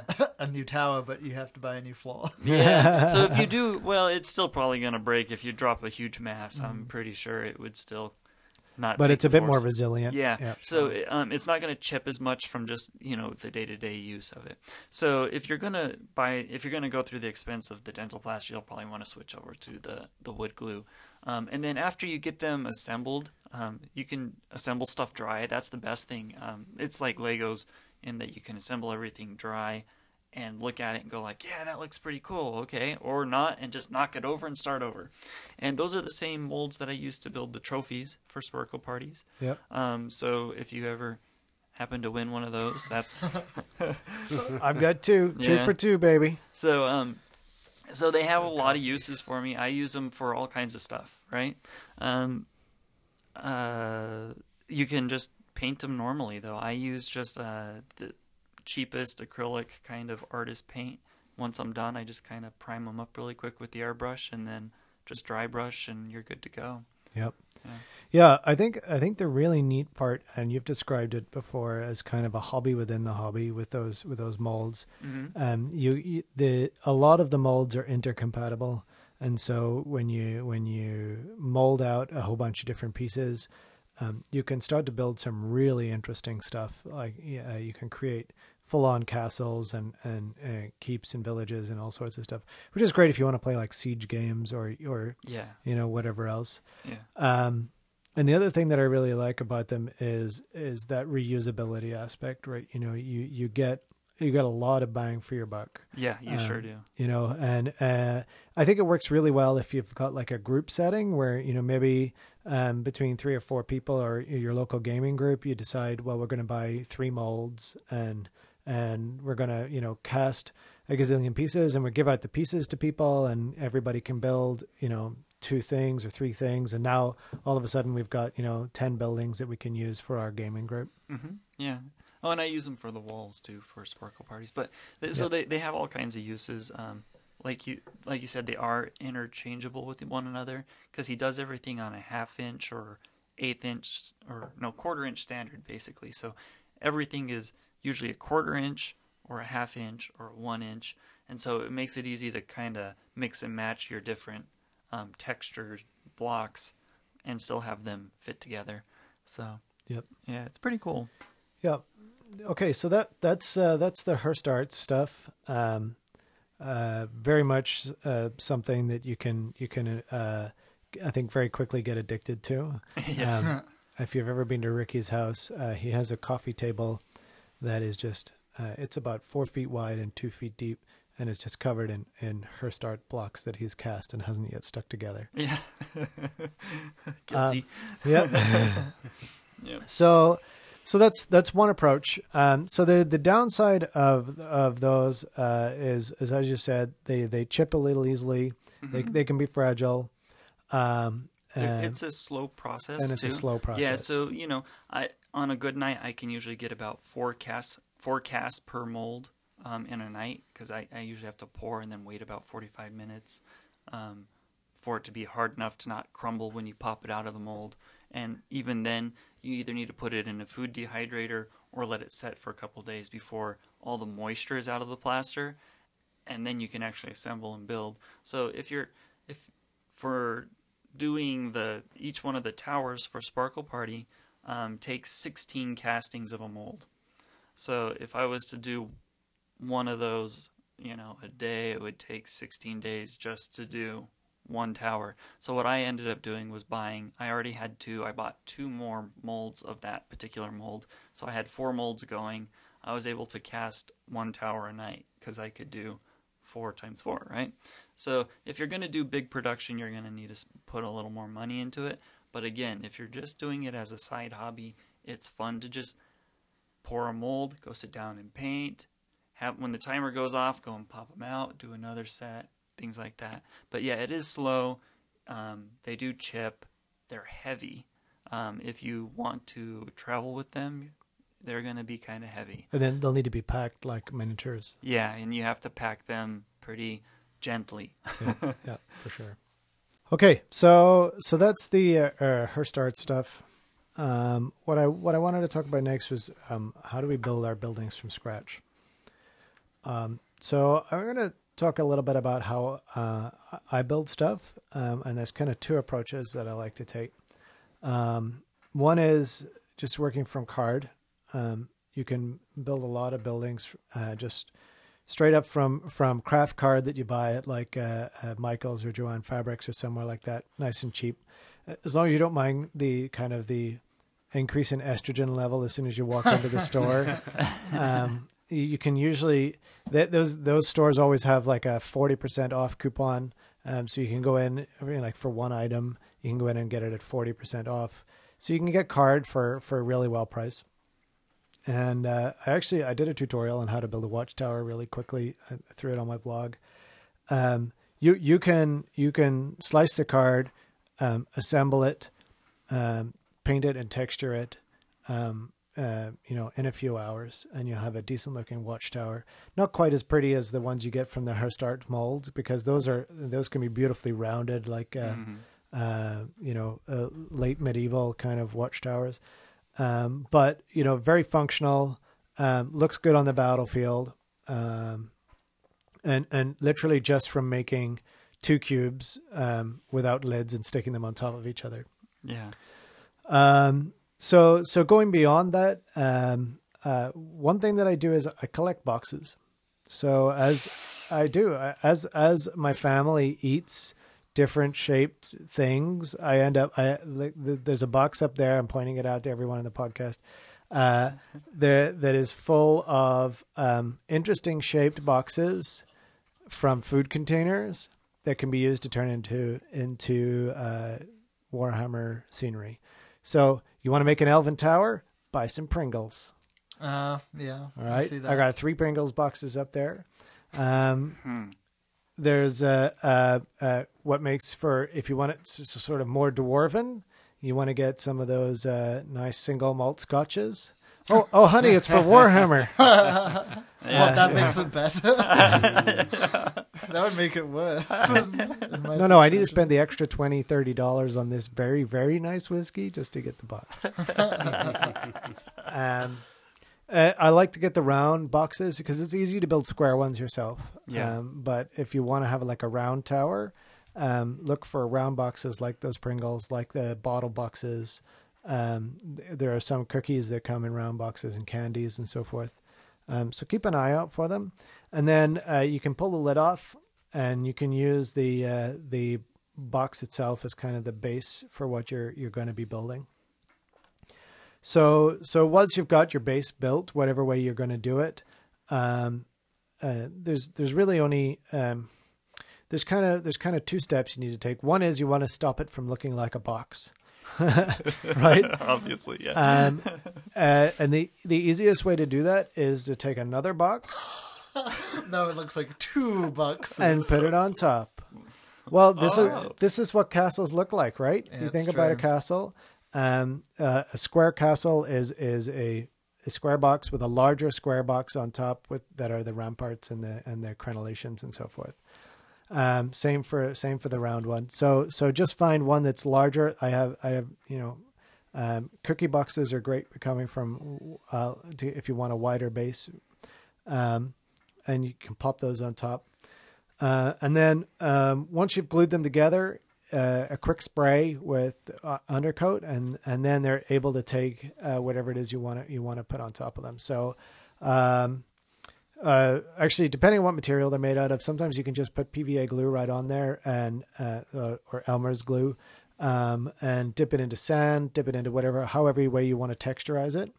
Um, another thing that I've done is is especially along the edges, I just do the edges and dip it into very coarse grain sand, and then paint that up like moss or ivy um, with a dry brush, or a few dry brushes of green. Um, and you can get a, a, you know, a very nice effect very quickly just by doing that. Uh, doors, very simple. Cut out a door shape in card, or cut out some planks in card and stick them together in a door shape, and uh, stick it on the front of your of your of your watchtower. And make the same for a for a trap door. Stick it on the top of your watchtower. Mm-hmm. Um, and uh, you can get a, a tower like building very quickly.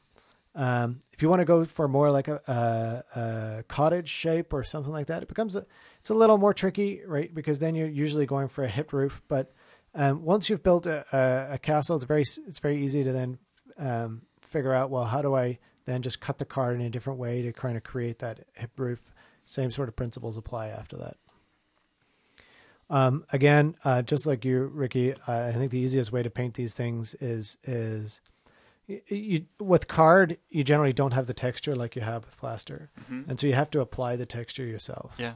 Um, so it's got to be done through some sort of um, stone flocking. Again, uh, you can get a lot of these things in Joanne Fabrics or or, or Michaels or one of those you Mhm. know um, craft stores for really cheap, um, and just you know apply that and then apply the paint on top of it. Yeah. Um, and dry brushing uh, is absolutely the right way to go. yeah. Everything else just takes too long. Yeah. Um, yeah. So, uh, uh, yeah, like the uh, spray. Uh, there's that s- uh, rattle cans of that stone spray texture, which are really great for card stock buildings because you can spray that right on and it gives it a nice sandy texture already. Um, you can also get the um, orange peel stuff that comes in also in a like can from like Home Depot or Lowe's, and that's the stuff for repairing patches in drywall. You spray that on stuff, and it works pretty well too. Oh, cool! I didn't know Um, about that. I've used that Hmm. before. The other thing you can do, um, eh, and I mentioned this, I think, when we were talking about display boards, is if you uh, uh, peel off one half of foam core, which foam core isn't exactly uh, super cheap to, or or readily available to everybody. I have you know easy access to it, but um, you can buy it at Joann's and places like that, like you said. And what it is, if you peel off one layer, um, put that layer facing out, you can carve stone texture into it if you're building like a square building. And with that one layer off, you can also bend it into slightly curved buildings and carve stone into it. You can also, um, if you're doing like those, uh, what are they? The the timber buildings, you know, kind of that. Um, mm, what is it?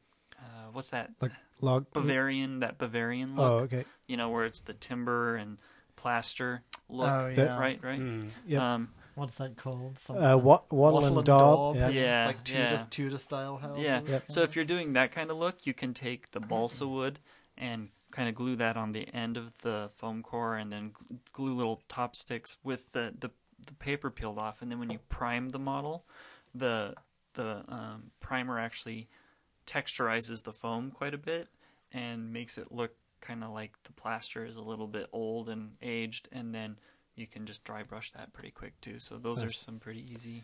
Yeah, and you can you can use um, balsa wood to build stuff out of, but what I found is it's actually quite pricey. It is. Yeah. Um, and you're better off uh, buying um, lollipop sticks. Yeah, right. yeah, those Um, are really good if you're. They're very very strips. cheap. Um, uh, great for making fences, uh, uh, palisades, Mhm. anything like that. Um, and then you can also very easily turn it into yeah the the log cabin kind of Yeah. look or uh, anything at all. Even if you paint it, um, uh, depending on the size of the sticks you get, you can you can uh, easily turn them into wooden uh, into pillars. Um, and then the pillars could be painted stone, um, and and it would still look good. Yeah, Um, it's just a nice natural kind of texture that takes a dry brush really well. yeah. The thing I've seen for like thatch roofs is you take the the faux fur that you might get at a fabric store. Oh, interesting. Yeah, you take faux fur and you just glue that onto the roof, and then you take a watered down uh, PVA or Mm, Elmer's. To solid, to solidify yeah, it up, and you know. you brush it on, um, and then you tend to trim off the bottom because you don't want the fur sticking that far off the bottom. But you wait for it to kind of dry some, and then you trim the bottom. It makes it look. And if you if you do it right, you actually take the time to kind of to mold it after you've gotten it saturated. You can make it look like they had tied the fresh bundles and everything. Nice. So it's a pretty easy way to do kind of thatched roofs. Very that's nice. relatively inexpensive. Yep. Well, one of the things that I've done um, is is if you want to make something look like uh, it's it's brick or or uh, large block. Um, rather than doing every brick individually, which could be very time consuming, um, you can texture most of it and then and then cut out some bricks and and just kind of do them in a slightly different color Mm-hmm. um, uh, and and paste them on top. So in little clusters. in little yeah. clusters, and that and that gives the suggestion of, of the brickwork without having to have gone into all the detail. Um, and that, and that can also work well for um, you know uh, surfaces, for floor surfaces, or, or whatever else. If you want to kind of give that suggestion of cobbled stone without having to yeah. uh, do all of the individual cobbles or whatever else. Okay, so that's a bit about scratch building. Um, we've talked a bit about um, molding. I guess, kind of to round things up, uh, what we should really do is talk about the the the easiest and and uh, most time effective way to get buildings on the battlefield, which is just to buy them. Um, so there's a number of different ways that you can do this. Obviously, Game, Games Workshop um, sells plastic kits that are that are bare plastic, and um, you've got the the interesting hobby aspects of assembling the kit and um, and then painting it up. Uh, and in fact, I did that for my Wood Elf Forest um, because the Citadel Forest is Really cool. it is. It's a nice. It's a nice little terrain piece, and um, um, the the trees are quite sturdy compared to any other Yeah. tree that you could make yourself.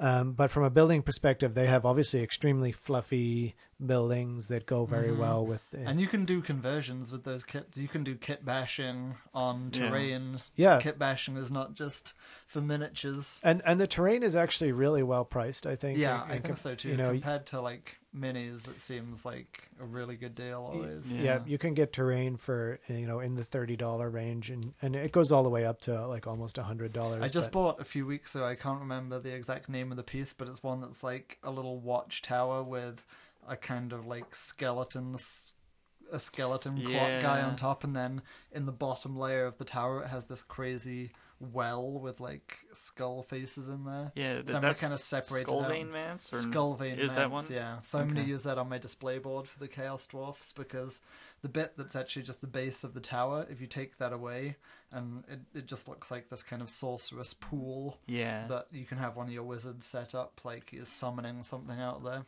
yeah. I think it So the the thing that's worth noting though is GW's discontinued their watchtower and chapel and Hmm. the fortified manor, which was the combination of the watchtower and the Oh, chapel. Um, so if you see those in your local store, you should snatch them up now if you want to just get them cheap. Because otherwise, I'm, I'm not sure if they're going to make anything more or if they just decided to discontinue Mm-hmm. them indefinitely. Well, what they have, they have a Warhammer Fortress, um, which is yeah, they have the fortress, Mhm. like It's- four that- towers. that's a hundred bucks, but you can buy the individual towers Yeah. for twenty five dollars uh, Yeah. on the website. Mhm. Um, I and have you can, some of those; they're pretty good. and you can also buy the gateway for twenty five dollars. So you can, Mhm. you know, so it's yeah, actually you can like get a fortress and then expand it with different bits as well to get the exact kind of. you can expand it, or or want, yeah. if you know a hundred dollars isn't uh, is is outside your budget range, you can spend the twenty five on the tower. Sure. um, and then maybe another 25 on a wall later or whatever you want to do. So, so there's definitely um, options uh, e- either in your local store or or uh, online. Um, and and what you'll find is a lot of local game stores will have some um, uh, scenery options. If they're if they're a wargaming store at all, they'll have. Um, because scenery is one of those nice generic things that can be used across a, Sure. a bunch of different a Yeah. bunch of different game systems. But I mean, even the uh, like if you look at the what you get for the price, yeah, some of it is quite pricey, but but the quality of the models is is is high. Yeah, just like Yeah. it's really just like cool. everything else in the in the GW range, you know, it's good. expensive but good. Um, so let's look at let's look at cheap but reasonably good sort of alternatives. Mm. Um, I have to give a shout out to Pegasus Hobby. Um, Mhm. They give a really good range of of all sorts of scenery. Um, they have a bunch of um, uh, sort of medieval village type pieces where they've got like a an inn, um, stables, um, you know, all, all sorts of different things, and they're in this sort of twenty five dollar ish range, um, and they're painted, right? So Ah. you you order it, it comes, and you plop it straight down on the table, and that's it. Uh, you can get them on eBay. I think you can get them on Amazon. So uh, very easy to get a hold of. Um, I've got their river. I don't know if you've seen the river. That that's from them as well. They do a, they do a whole range of different scenery, but their buildings because we're focused on buildings at the moment. Th- their buildings are, I, I think, pretty good. They're they're the right sort of scale for Warhammer. Um, you know, sort of human size scale, um, and, and they look. I think they look pretty good on the battlefield, just straight out of the box. Cool. Well, I, I, would, I guess if I'm gonna, I would suggest uh, kind of a premium, top end uh, retailer Top here. shelf. Yeah, so uh, to, if we're gonna run the whole gamut, which would be uh, Tabletop World, and it's you know tabletop-world.com, and their their buildings, that's all they do is is um, really an impressive buildings.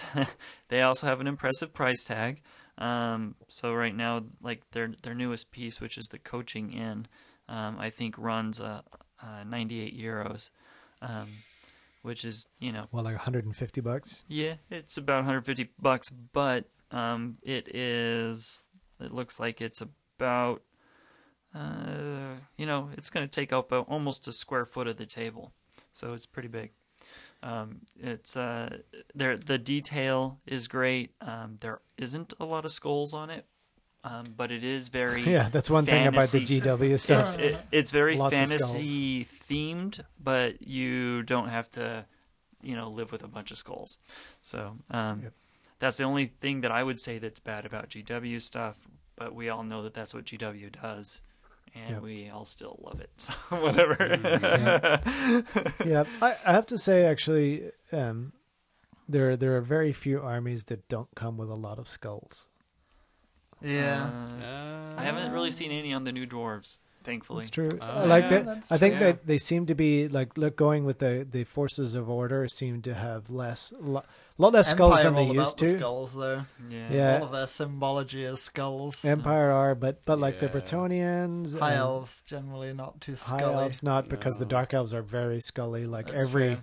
Every dark elf seems to have a skull on him somewhere. Do we have a Scully scale by any chance? Scully skull? How many skulls? Yeah. I love skulls, honestly. I go out of my way to put more skulls. well, in that's because because you're a I like filthy God. beastman, skulls on the chaos dwarf, scumbag. yeah, yeah. to show all the people I've been slaughtering.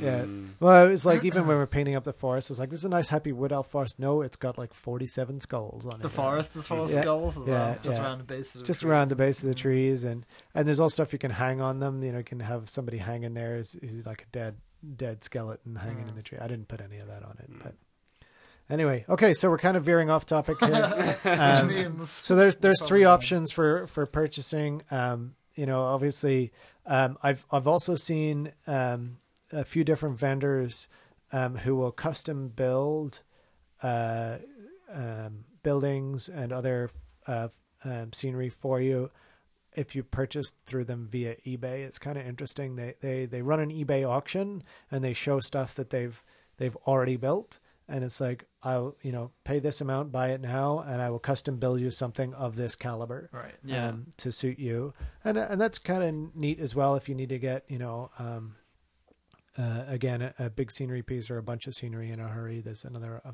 potential option. So so we've kind of run the gamut there from from easy on the hobby side through to you know uh, in depth and a, and a hobby within the hobby, and then you know from the cheapest uh, sort of ready to go purchasing through to the um, crazy high end um, tabletop uh, world, tabletop stuff. world sort of stuff. Yeah, great. So that um, I think that kind of wraps up uh, buildings.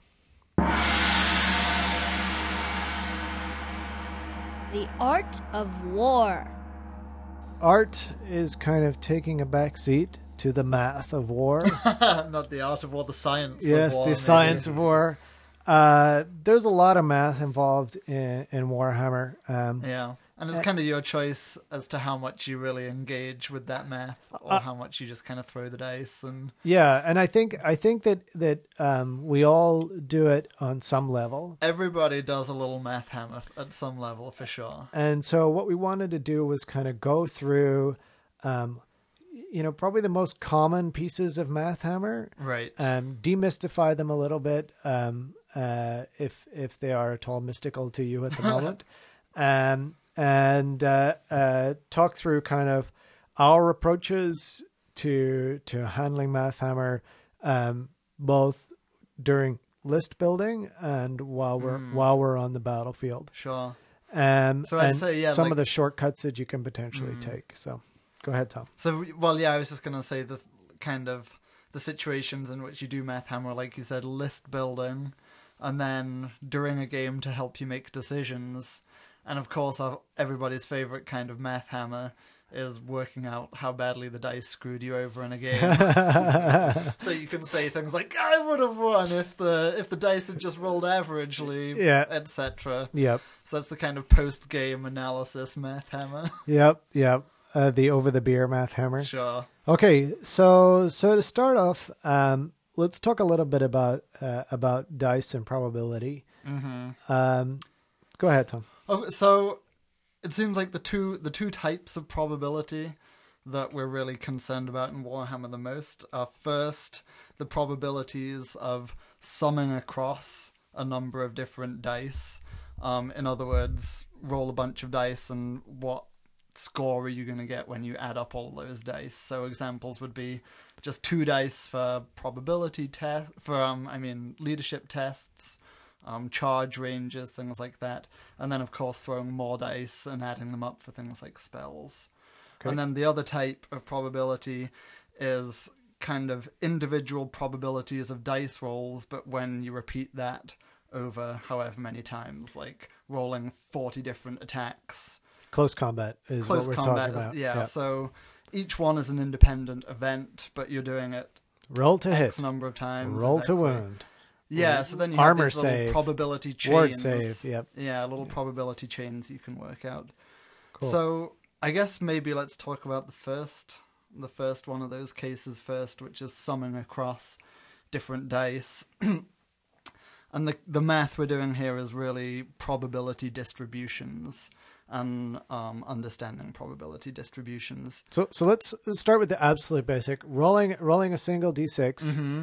Uh, there's a one in six chance that you're going to roll any given number. the on six possible d6. outcomes, Yep. and each one of them has a probability of one in six. Yep. Okay. If the dice is unbiased, but that's an entirely different thing. well, just just because you buy stupid dice doesn't mean the rest of us do. well, every dice is a little biased. yeah, that's true. That well, except for the ones in Vegas, right? Except for the, I actually read something about they tested like wargaming dice against casino dice, yeah. and wargaming dice apparently in general roll a one a fifth of the time rather than a sixth of the time, and it's to do with um, curved edges on dice. All right, so I'm bringing my Vegas dice to the Yeah. next Warhammer. I've got some. My wife bought me some.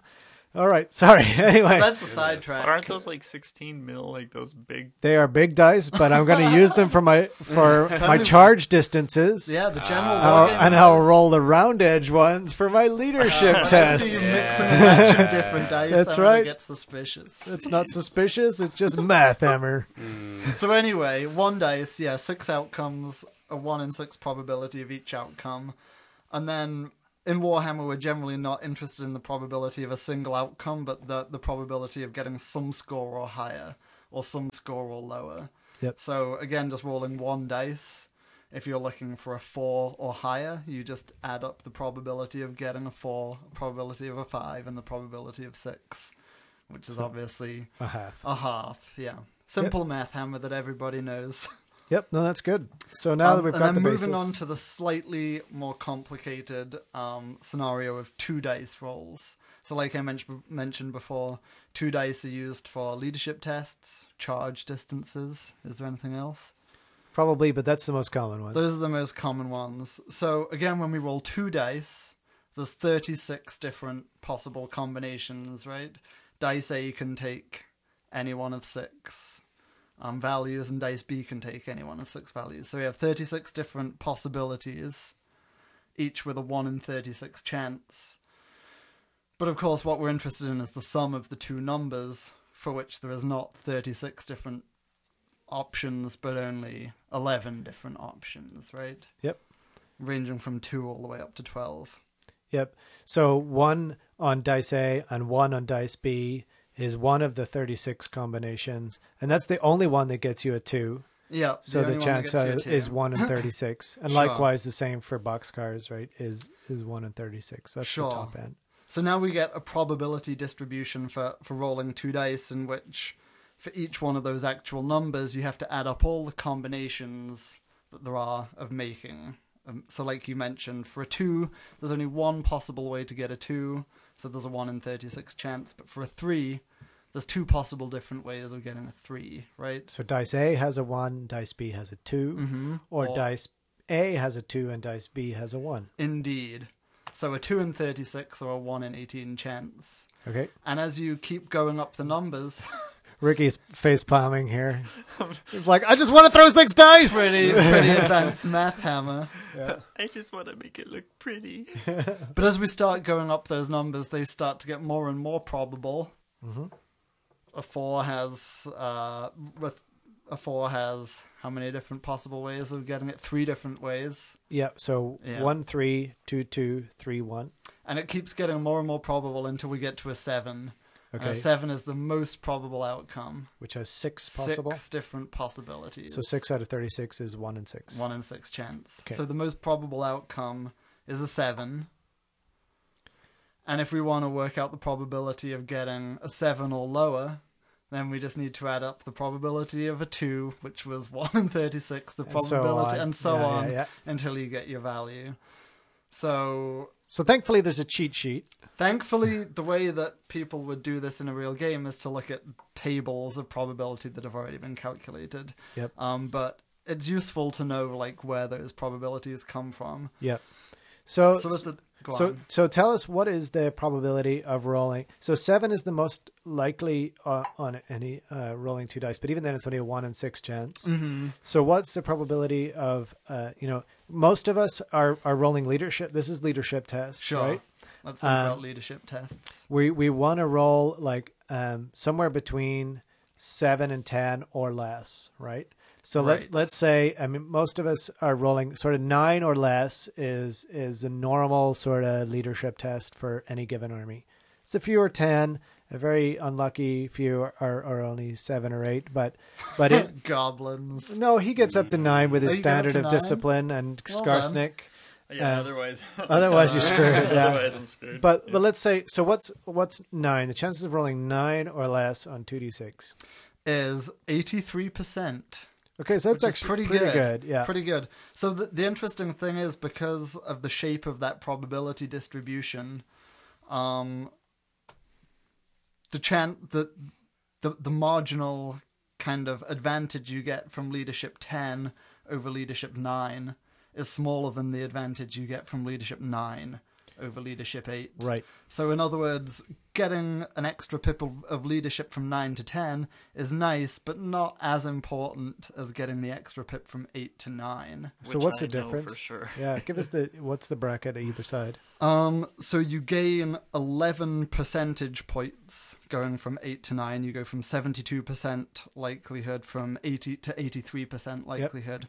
Whereas when you go from 9 to 10, you go from 83% to 91%. So you're only Okay. improving by Eight 8 percentage points. Okay. So, really, like including items to get you up to leadership nine is a pretty good idea. Getting up to ten is obviously nice, but it's not the be all and Yeah. end all. Yeah, and and that you know kind of reflects. Even if I didn't calculate all the math stuff beforehand, that kind of reflects my real world experience. which- Sure. Which, is why I, I don't take a lord level elf character. Right. You as a general. see it as like essential. It's not essential. Okay, so that's that's kind of the two dice um, That's the two dice distribution. distribution. And then Um, as we add dice, we again just have a you know, you can calculate a probability distribution for any number coming out um, of those dice rolls, and people have tabulated all of this already. Yep. So you wouldn't have to sit there and calculate it in a game. Okay, so so um, I guess the the obvious one that we should kind of go into next is the is the spell casting one because that's that's still a probability distribution, Yeah. right? This is now where you've got your your whatever number of dice, which is you know most likely to be a seven, as we just calculated. right. um, oh, but- there you go. You roll two dice for Winds of Magic. Yeah, yeah. two dice for winds of magic, and then you've got a, a you know a one in six chance of channeling to add Mm-hmm. on top of that. So so we've got some number of dice, uh, X number of X dice. number of dice, and we're trying to figure out how many dice should I throw at this spell to make sure that Right, it goes off. because the magic phase is an optimization problem. If if you think of it purely in terms of I'm trying to get as many spells through as possible, Yep. So using the minimum number of dice on each spell while maintaining some pretty high degree of confidence that I'm going to get each of those spells through. Yeah. otherwise So, you're so there's actually two thoughts that have to go into each spell casting. One is, will it go off at all so that I don't lose concentration? Sure. And the second is, will I get a high enough result that my opponent won't dis- be able to Mm-hmm. dispel it? Or, or how many dice is it going to cost my opponent to dispel it? That's kind of really the so there's a bunch of psychology that goes into the magic There's phase that as too, well. In but let, let's ignore that. right, let's in ignore terms that of trying to now. beat the dice out and yeah, stuff. yeah. ignore- Let's ignore that. look Let's just look pure purely- at the numbers. purely mathematical perspective, yeah. So let let me ask you then. Let me ask you, if you you know you're trying to get as many spells through as possible, Mm-hmm. how confident do you want to be that each spell is going to go through when you when you select how many dice to use for it? Eighty percent. Eighty percent. I Yeah. like that too. Yeah. I like eighty percent.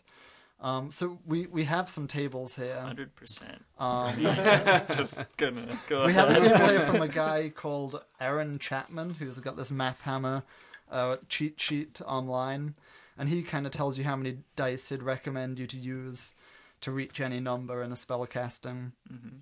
And he calculates that based on a 90% probability, which I think is a little bit, you know, over the top. It's a game of chance, and you got to embrace that to some degree and Yep. accept that Some of your spells just aren't going to some go are not going to go through. And that's why you have Tree Man for the rest of your magic phase, right? Yeah, You know? but uh, you know, ninety percent. If you if you want to be able to cast the next spell, then it's important to get that first. It spell. is. that, So- that's very true. That's Yeah. true. But I'm going to say in general, I kind of like the 80% rule Yeah. as well. Which is Um, why you never miscast. That's true. Yeah. So so let's let's talk about the eighty percent rule. Um, let, let, us look at that. Uh, right. So we've really we've got um, you know discounting the one dicing. Mm-hmm. Uh, we're talking about two two through six dice. Sure. Uh, what's the probability of uh, you know wh- uh, what number do you roll at eighty percent Sure. for So each of those? so I just did that little calculation before I left actually because I like the 80% 80% rule as well, and that wasn't in this table. So I just Uh, Folks, I just want to point out that neither Tom nor I uh, talked about this no, beforehand. we didn't. We we both just share this 80%. That- that's kind of um, cool. benchmark, I guess.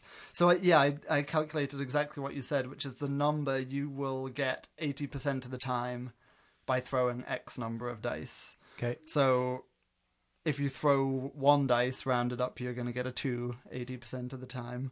If you throw two dice, you're going to get five 80%, five or higher Yep. 80% of the time. Um, you got exactly between a seven and eight when you throw three dice. 11 for 4 dice, 14, and then 16 for 5 and 6 dice.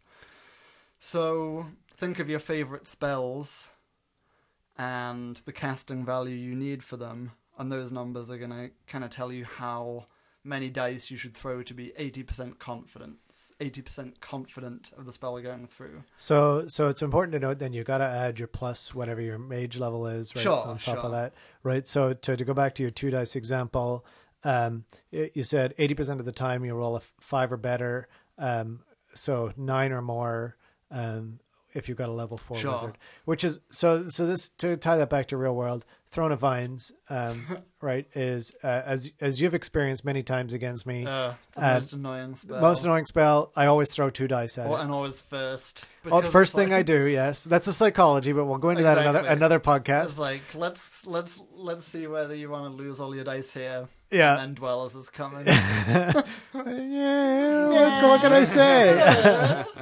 Hey, I need every advantage I can get. Once they rewrite the Wood Elf book, I'll be just like, screw you guys, I'm still going to take life. Anyway, um, two dice uh, on the Throne of Vines, it needs an eight to go off, right? So I'm giving myself that plus four from my wizard, and a greater than 80% chance, right? Whereas if I just threw the one dice at it, um, I would, you know, obviously have a very low percentage chance Sure. of it going off. Um, I think it would be a 50-50 at that point. so bringing this back to something Ricky said earlier, I don't like miscasting in general. Yep. I used to be pretty cavalier about miscasting when I played the Beastmen, but Well, I- because you had like five exactly, wizards or something. Now I switched to Chaos Dwarfs. My wizard is also my general, and he costs about 400 points. Um, so I really, and he's gonna take most of a like 500 point unit with him if he dimension cascades. so I really don't like miscasting anymore. I go with Lore of Metal because there's generally pretty low casting values across the board. The biggest one is uh, trans, uh, Final Transmutation. A 15. Great spell it needs a 15 to go off, which means with my level 4 I need an 11, so I'm good 80% of the time with 4 dice. Okay. Actually, I think that segues nicely into the, the flip side of, of spellcasting, which is what's the probability of you rolling a miscast? Mm, indeed. And I was, when I looked at these numbers, I was actually kind of surprised because doesn't it seem like when you roll 6 dice, most of the time you get irresistible force? I know what the odds are. I know what the odds are as well. What, It's what do you, so, so do you guys know what the odds are? Absolutely not. What would you guess? I think I, I think I remember. I don't know. Okay. What would you guess the odds are of rolling two sixes or more on, on six dice?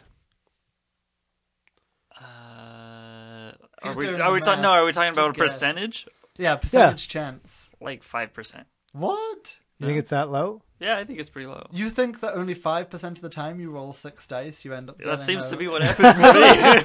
I feel like when I roll 6 dice, at least 50% of the time. yeah, I was gonna say about half the time. Yeah, it seems It's like. 24%. It's percent. actually 26%. Twenty six percent. Twenty six. Yeah, Which I'm seems so not. crazy to so me. I was off by what twenty Yeah. one point. But I really, I really bad. genuinely did think it was a lot more likely than that, just based on like personal That's. experience. I mean, But I guess really you tend to bad. remember those cases. Yeah. Yeah.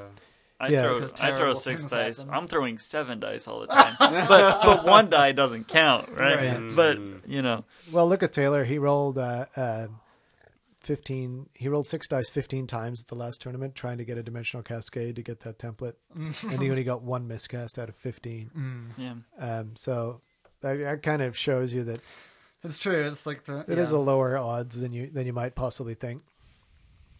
So that's your chance of miscasting at six dice. Um, let's talk a little bit about how that's calculated. Um, uh, it just goes back to what you were saying. If you think there's six dice, um, so you know uh, across six dice, you actually have six to the uh, power of six possible combinations. I don't know what that exact number is. Right. Um, but you know, of all of those possible combinations, you need to count up all of the ones that are two sixes All or the ones that or are three great. sixes, all the ones that are four sixes. Yeah, yeah. yeah. So dice one and two could have two sixes. Dice one and three could have, be sixes, and so forth. Um, and that's that's quite a number, which is why you end up getting the Sure. twenty six percent possible chance. So what what do you think about using these like probability tables in games? Do you do it, or do you see your opponents do it sometimes? And what do you, what, how do you feel about it? I've never seen anybody use them. No. Uh, I've never done it, um, but I also have a head for numbers. Yeah, So sure. so I kind of have a, a reasonable idea of what those percentage chances are. Yeah, I either I either kind of compute like a complete ballpark number in my ballpark in my head, or I just have like a kind of instinctive sense of how many dice should be required to get a number. Yeah. So I don't use these tables in a game. I've actually seen people bring the uh, the table, like have it printed on their army book, and they just look at it and just like stop and think before they roll and whatnot. And I, I don't know. I have sort of mixed feelings about that.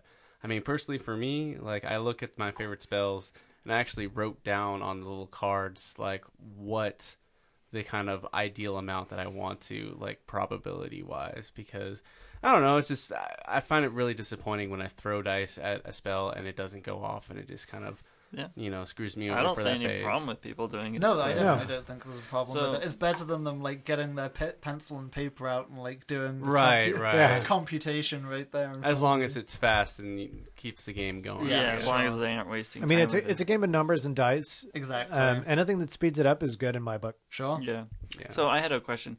Um, does the twenty six percent go down significantly the less dice you roll, or does it actually stay pretty high? Goes from twenty percent at five dice to twenty six percent at six dice. And So then it goes from one, basically one in five to one in four. Yep, and then at four dice you're at thirteen percent chance. okay.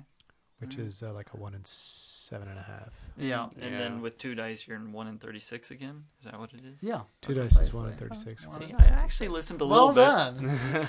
What's three dice? Math Hammer 101. Do we do we have three dice? Uh, there? three dice is 7.4% chance. Okay. Yeah, it's pretty small. Although, unless your name is is Aaron, and you're playing Lizard Man, and you've got your Slann and Temple card, in which case you cast things with three dice, and and you you will miscast every game. Yeah, or or hi- Mm. or his vampire too. Yeah. Well, it's vampire. I don't mind so much because he can regrow his unit, but but his Slann seems to self destruct. And And here's a reason to to not like consider throwing too many spells at a dark elf unit that has the Ring of Hotek.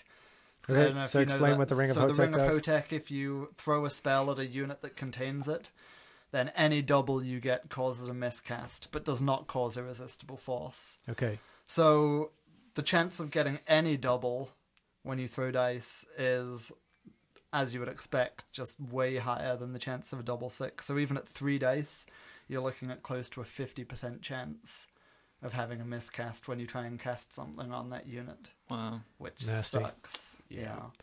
and if you six dice,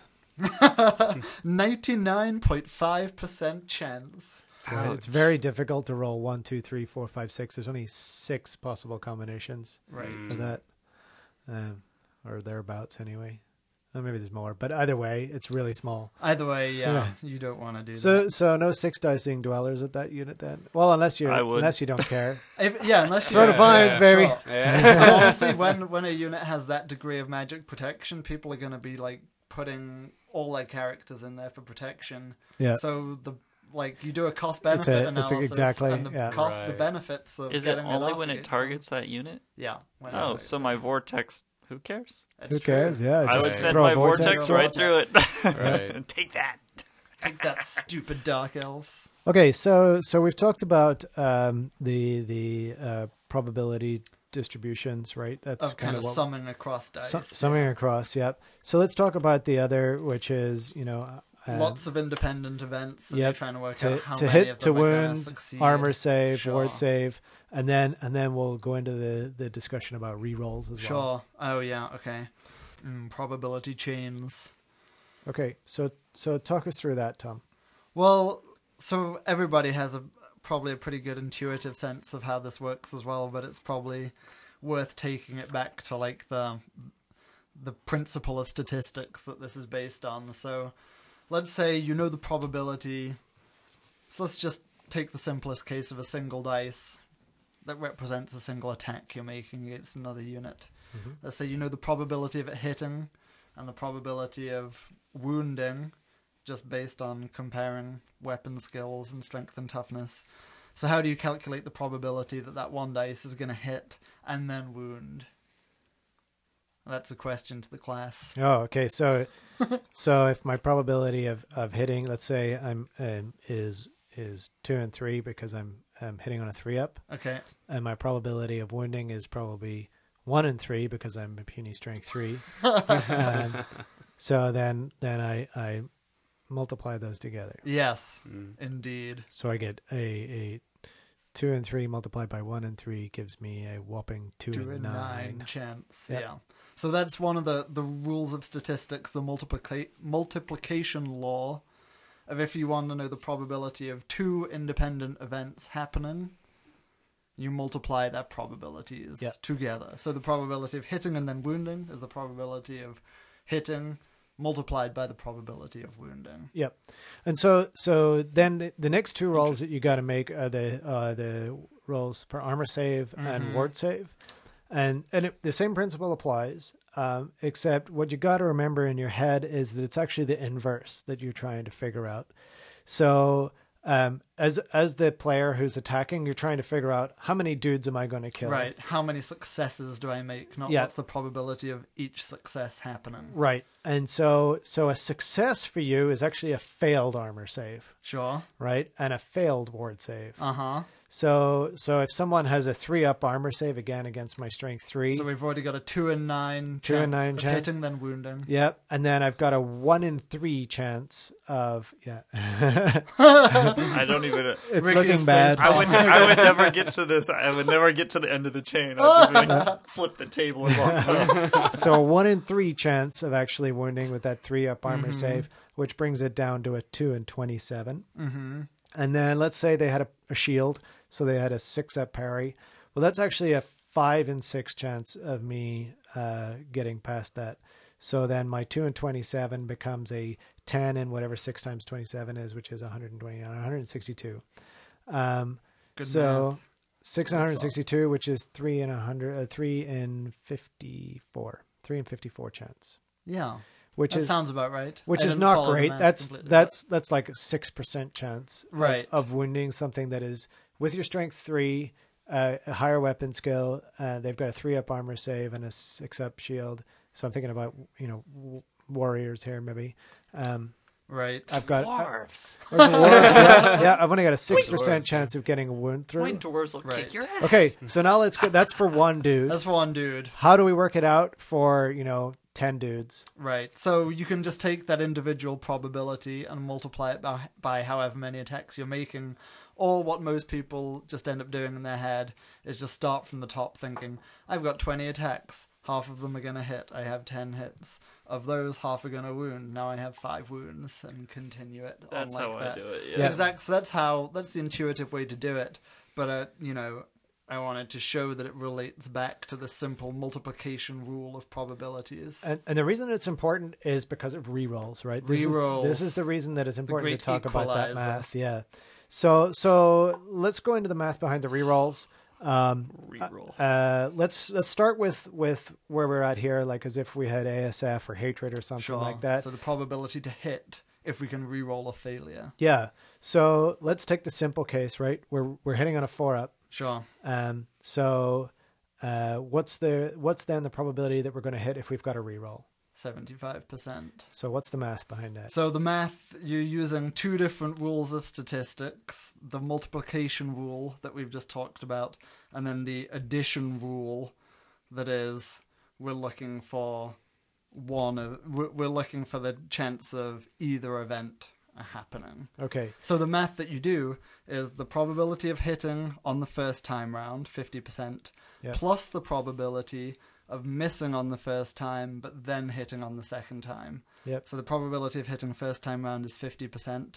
The probability of missing and then hitting is 50% multiplied by 50% again, so 25%. Yep. So you add 20. 0.5 times 0.5 is 0.25, Yes. right? Ricky, Ricky's mind is blown. Ricky's He's like, like, I got I got to go paint some miniatures just to get this math out of my head. Give me a brush already. Mm. I'm done here. Yeah. So So this is something that, that you actually see people making kind of like errors in their math hammer with sometimes. and and I think the key thing is actually not when you're not when you're on a four up to hit, but when you're on a three up, um, because it's a huge difference, right? Yeah. Three up to hit with a reroll becomes an eight out of nine chance of hitting, and we've seen Right. that with Wow. Belegar That's in two the out pit. of three plus one out of three times two out of three. And the way that I Right. like to calculate it, and this is an easier way to do it, is what's my chances of failure, mm-hmm, sure. um, and just multiply those two together, right? So, so I've only got a one in nine chance of failing on two rolls, right? One in three chance of failing, followed by another one in three chance of failing is one in nine, which means I've got an eight in nine chance of succeeding. yeah. It's a little easier to do the math, Sure. at least for me anyway. It's a little easier to do the Sure. math. Um, and we've Neither seen that. We've seen that with for me. so- We've seen that with Belegar, right? You know, he has eight attacks, Mm-hmm. and he's usually hitting on a three plus with rerolls. Right. And so he's usually like, uh, at a minimum, I think we've had six hits. Yeah, but it should Right. be seven. It should be seven on average, yeah. and we've seen eight, like today when he, Yeah. he murdered Chakax. um, so Sorry to bring that up again. Ricky. Yeah. It's all right. It's all right. He Yeah. looked pretty. he looked pretty as he, He went down. great. Yeah, Yeah. yeah. Poor guy. So Well, they both look great. So that's the reroll, um, and the same goes for rerolling to wound. Um, uh, other Trickster's Shard with rerolling the ward save works Sure. works along the same principle. So you can extrapolate Exactly. and work it all out. And occasionally, what I've done is is uh, and yes, because I'm a math hammer nerd about these things, I'll put it all in a spreadsheet Mm-hmm. and I'll figure out, you know, um, what's the right equipment for my character to take, knowing that I'm facing a demon prince, right? Or knowing that I'm facing an old blood on a cold one with a one up rerollable armor save followed by a four up ward, right? Uh, what's my greatest chance of killing him? Is is killing blow better here? You know, um, all of these sorts of things. So So just to, to bring the two different sections of this Math Hammer talk back together, in the second half, obviously what we've been talking about is the, um, you know, the, the the probability of getting you hit and then wound, whatever, which translates to the average number of wounds you should end up doing with with a certain number of attacks. Yep. But of course, for that certain number of attacks, there's an entire probability distribution in terms of the number of wounds you might end up doing. And we're just using our math to pick out the expected value, the mean value, right in the middle of Yep. that probability distribution. Um, I'm sure somebody has, you know, there might be apps out there for calculating these probability distributions given any matchup between units. But probably if you're taking the math hammer to that level in a game, you're not enjoying your game enough. yeah, and I think the mean is is as far as you really need to go to figure out. You know, am I am I, uh, all things considered, am I more likely to win, lose, or Sure. tie this, fight? so it's worth fight? it's worth just like the reason you'd be doing this math in a game situation is when you're making a decision like you know should I make this charge for example is this unit likely to beat that one should I instead try and redirect that unit and try and get two units in fighting it if my odds don't look good of you know beating it just with this one unit Yep. Well, so oh yeah no go ahead I, I was going to say actually, using this line of thinking, it's really useful before the game. Oh, Um, yeah. Something that I like to do is I like to take my characters and actually do the reverse, Mm. where I'm like, okay, I'm going to give him a four up ward save. Okay, that means that he needs to hit me, or he has to do two successful uh, wounds to me before he actually does a wound, and then I throw on a one up armor save, which then I'm like, okay, that's a one in six chance. So multiply that by what I had before, the two. So now he needs to do twelve successful uh, wounds to me, and actually, it, it becomes really useful to. Uh, figuring out like okay if i have a lone character that i'm going to be throwing against units because he has crown of command or something like that okay how many how many uh, attacks can he handle and sort of working backwards Sure. Yep. So this is the kind of a priori math hammer that you do even before a game when you're designing your list. Yep. Yeah, Um, for sure. But it's all like we were saying, you know, it's really in the game. It's enough to just think about those expected values and just convince yourself that your unit should beat the other unit. And then if it doesn't, you can just blame the dice. And Yep. you have something to moan about, which we all love. Goddamn dice! Yeah.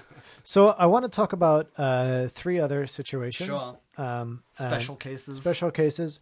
Uh, first is uh, cold blooded or situations like that. Mm. Uh, Swift stride is another one where you're rolling three dice and either picking the highest two or the lowest two. Right. I have those probabilities tabulated here, actually. But but go on. go So on. so let's talk about the theory there. Um, uh, you know, how do we how do we figure out you know what the probability is in that sort of situation?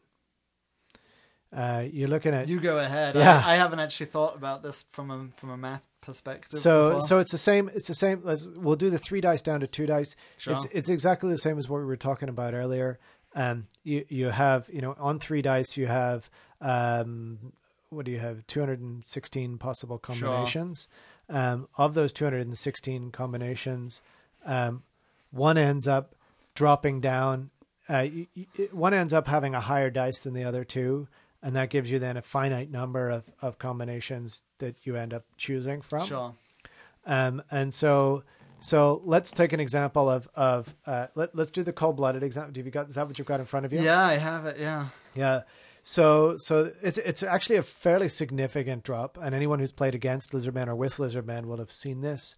Um, let's take leadership eight as an example because that's the Saurus leadership. Mm-hmm. Um, so so the probability of making a leadership test on two d six for leadership eight is Um, seventy-two percent, on 2d6, Yeah. right? On 3d6 drop low, uh, drop highest, it is ninety percent. 90%. So Pretty having good. leadership 8 on on uh, cold-blooded is equivalent to having alm- it's a, almost it's only 1% difference from having leadership 10. Yeah, and it's only about two percent different from having your leadership eight, but having a reroll through a BSB or something. Yeah. So yeah, And that's actually the second point that I wanted to do was was rerolls because of the BSB. mm-hmm. Um, so it's the same as what we were talking about before. It's the probability of you not making it. Um, uh, plus, so so your prob- your it's your probability of succeeding the first time round plus the probability of failing then succeeding. yeah, exactly. Yeah. Um, and so so what you were just saying there is leadership eight with a reroll gives Gets you you to ninety-two percent. ninety two percent. Leadership nine with a reroll gets you to 97%. So just looking at this table, the interesting thing that stands out is that rather than, you know, going up in leadership points, it's actually much more effective to just get a Have a reroll BSB, through a. BSB. Yeah, or or a gleaming pennant, which you've used a, a very good effect on multiple times in Sure. army, right? That Yeah. five point. Um, Oh yeah, Magic beautiful standard. item. You know, Um, if you have something, some unit that needs to be functioning outside of the leadership bubble yep, and is already pretty likely of making leadership tests, but you want to have that that's insurance Yep. for when it just you know an, a statistical really anomaly occurs Yeah, yeah, and exactly, it goes wrong, exactly. you know it's a great insurance item Yeah. So so that that was two, and the last one that I want to talk about is the probabilities for spell selection. Um, I do- know this is something you think about a lot Yeah. because you do lore of life and always seem to end up getting screwed over by I I do. not getting dwellers below or something. Well, uh, so so the tricky part with uh, well, let's not go into that.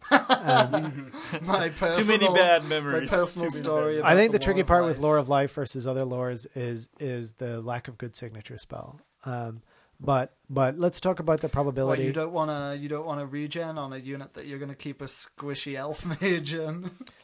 a five up regen at that. Yeah, Yeah. at that.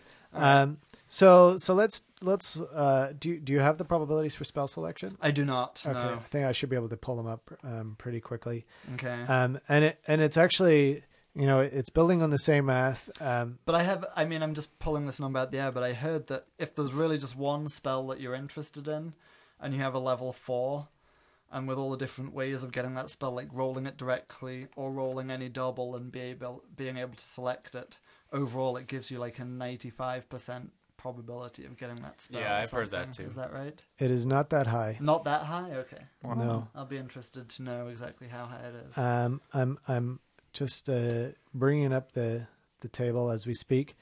Um, it is actually only ninety percent. So assuming you have got a level, I just say, oh, nice, and 95. You said 95. 90%. yeah. Um, assuming you have a level four wizard, um, the the probability of of getting one particular spell Right, so you're just about interested in getting that one. one particular spell is ninety percent. Sure. Okay. Uh, the trick, the problem with lore of life is you generally want. Actually, I, I particularly want four spells. um, but but uh, you know, even getting two of them is is is sure. tricky. That's why I like Lore of Metal. It has a little bit of redundancy in it, so I don't. There's not a, a specific set of four spells that I need to get. And and we should use uh, we should go into magic as our next as our next of Let's war. do it. Yeah. So so the chances, uh, in case you're wondering, um, the the chances of getting the spell that you want, the one spell that you want, based on your wizard level. At level one, it's it's obviously one in six, Right. so sixteen and two thirds chance. At level two, it's a forty four percent chance. At level three, it's a seventy two percent chance. So not as low as you might have thought. Like the Mm. difference between level three and level four is only eighteen percent. So taking a level three wizard is still pretty viable if all you need is one, access to one spell. If you're happy with seventy percent. If you're happy um, with seventy, well, it's seventy-two point two percent, which is okay. you know almost a three and four chance. So it's not it's not bad. Um, but yeah, uh, ninety percent. I mean, even with ninety percent, there's been times when I've rolled you know two, three, four, five, and gone, oh, really, uh, or or Now worse this yet. is assuming you just have one level four, right? That's Or assuming you just one- have one, level four, one on- wizard, one wizard on that level. So if you have another that rolls to Right. block a spell, Say Aiden also okay. takes the level one of life, which I Then- can't do, but let's say I you can't could. do, but let's say you could. Yeah. Then he'd roll that guy first, and as long as he gets any, you know, if he gets any that. spells not dwellers, Yeah, then it gives him an even better chance of getting dwellers with his level four. yeah, absolutely. In that. fact, it would be very close to 100%. Maybe 90 Sure. some, 99 or 98% at that point. Nice. Yeah. Okay. Okay, cool. Um, do we want to talk about this, or do we want to leave that for a movement phase section, or what It's up to to you guys. Well, it's kind. let's just talk about it briefly because it's kind of a, a completely different style of math hammer. What we have in front of us is something that Ricky has made by doing a bit of trigonometry hammer. is this- that what it is? that what it would be called? Yeah, these these are uh, it, really. beautiful um, movement arcs. Um, so so to describe what's in front of us, we have we have. Do you want to maybe talk us through it, Ricky? Uh, yeah, I, I, I'll go ahead and talk about why I made these, and then yeah, the um, problem we're trying to solve. Yeah. So what I've noticed, uh, well, I was I was gonna be teaching some very new players how to play the game, and one of the the hardest habits to break for people is learning the movement phase wrong, um, and not not actually wheeling correctly. Um, people often don't really do a wheel; they do People more of a just- pivot. Yeah, or something that looks And- more like a reform Yeah. that they kind of Yeah. you know pass off as a wheel. Yeah, and um, I wanted to really help drive home the difference between a wheel and a reform to these people. So I was going to make a quick visual aid that was like, oh, let's just uh, show show what an arc and ha- really quickly at the width of that unit and and do an, a bunch of inch ticks on the across the arc so that people could see exactly how far that unit could move on their wheel and then they could measure for the inches past that. Um, but then I kind of got really surprised at And I'm The I was sheer- shocked when I saw these. the sheer as well. number of inches that go into a true wheel maneuver. Right. Um, So so what, what? we're thinking about here is, let's say you need to wheel for a full ninety degrees. Correct. So every Um, all these. So what I made are these. These templates are a ninety degree wheel, um, with, you know, the arc from the two. What are these? What are these things called here? Radiuses? Radius, radii. Right, radii. So, and I've taken um, every possible uh, unit build from five 20 man or five 20 mil bases, you know, so like a unit of dwarves, up to 10 um, 25 mils, like a unit of savage orcs or something like that, right?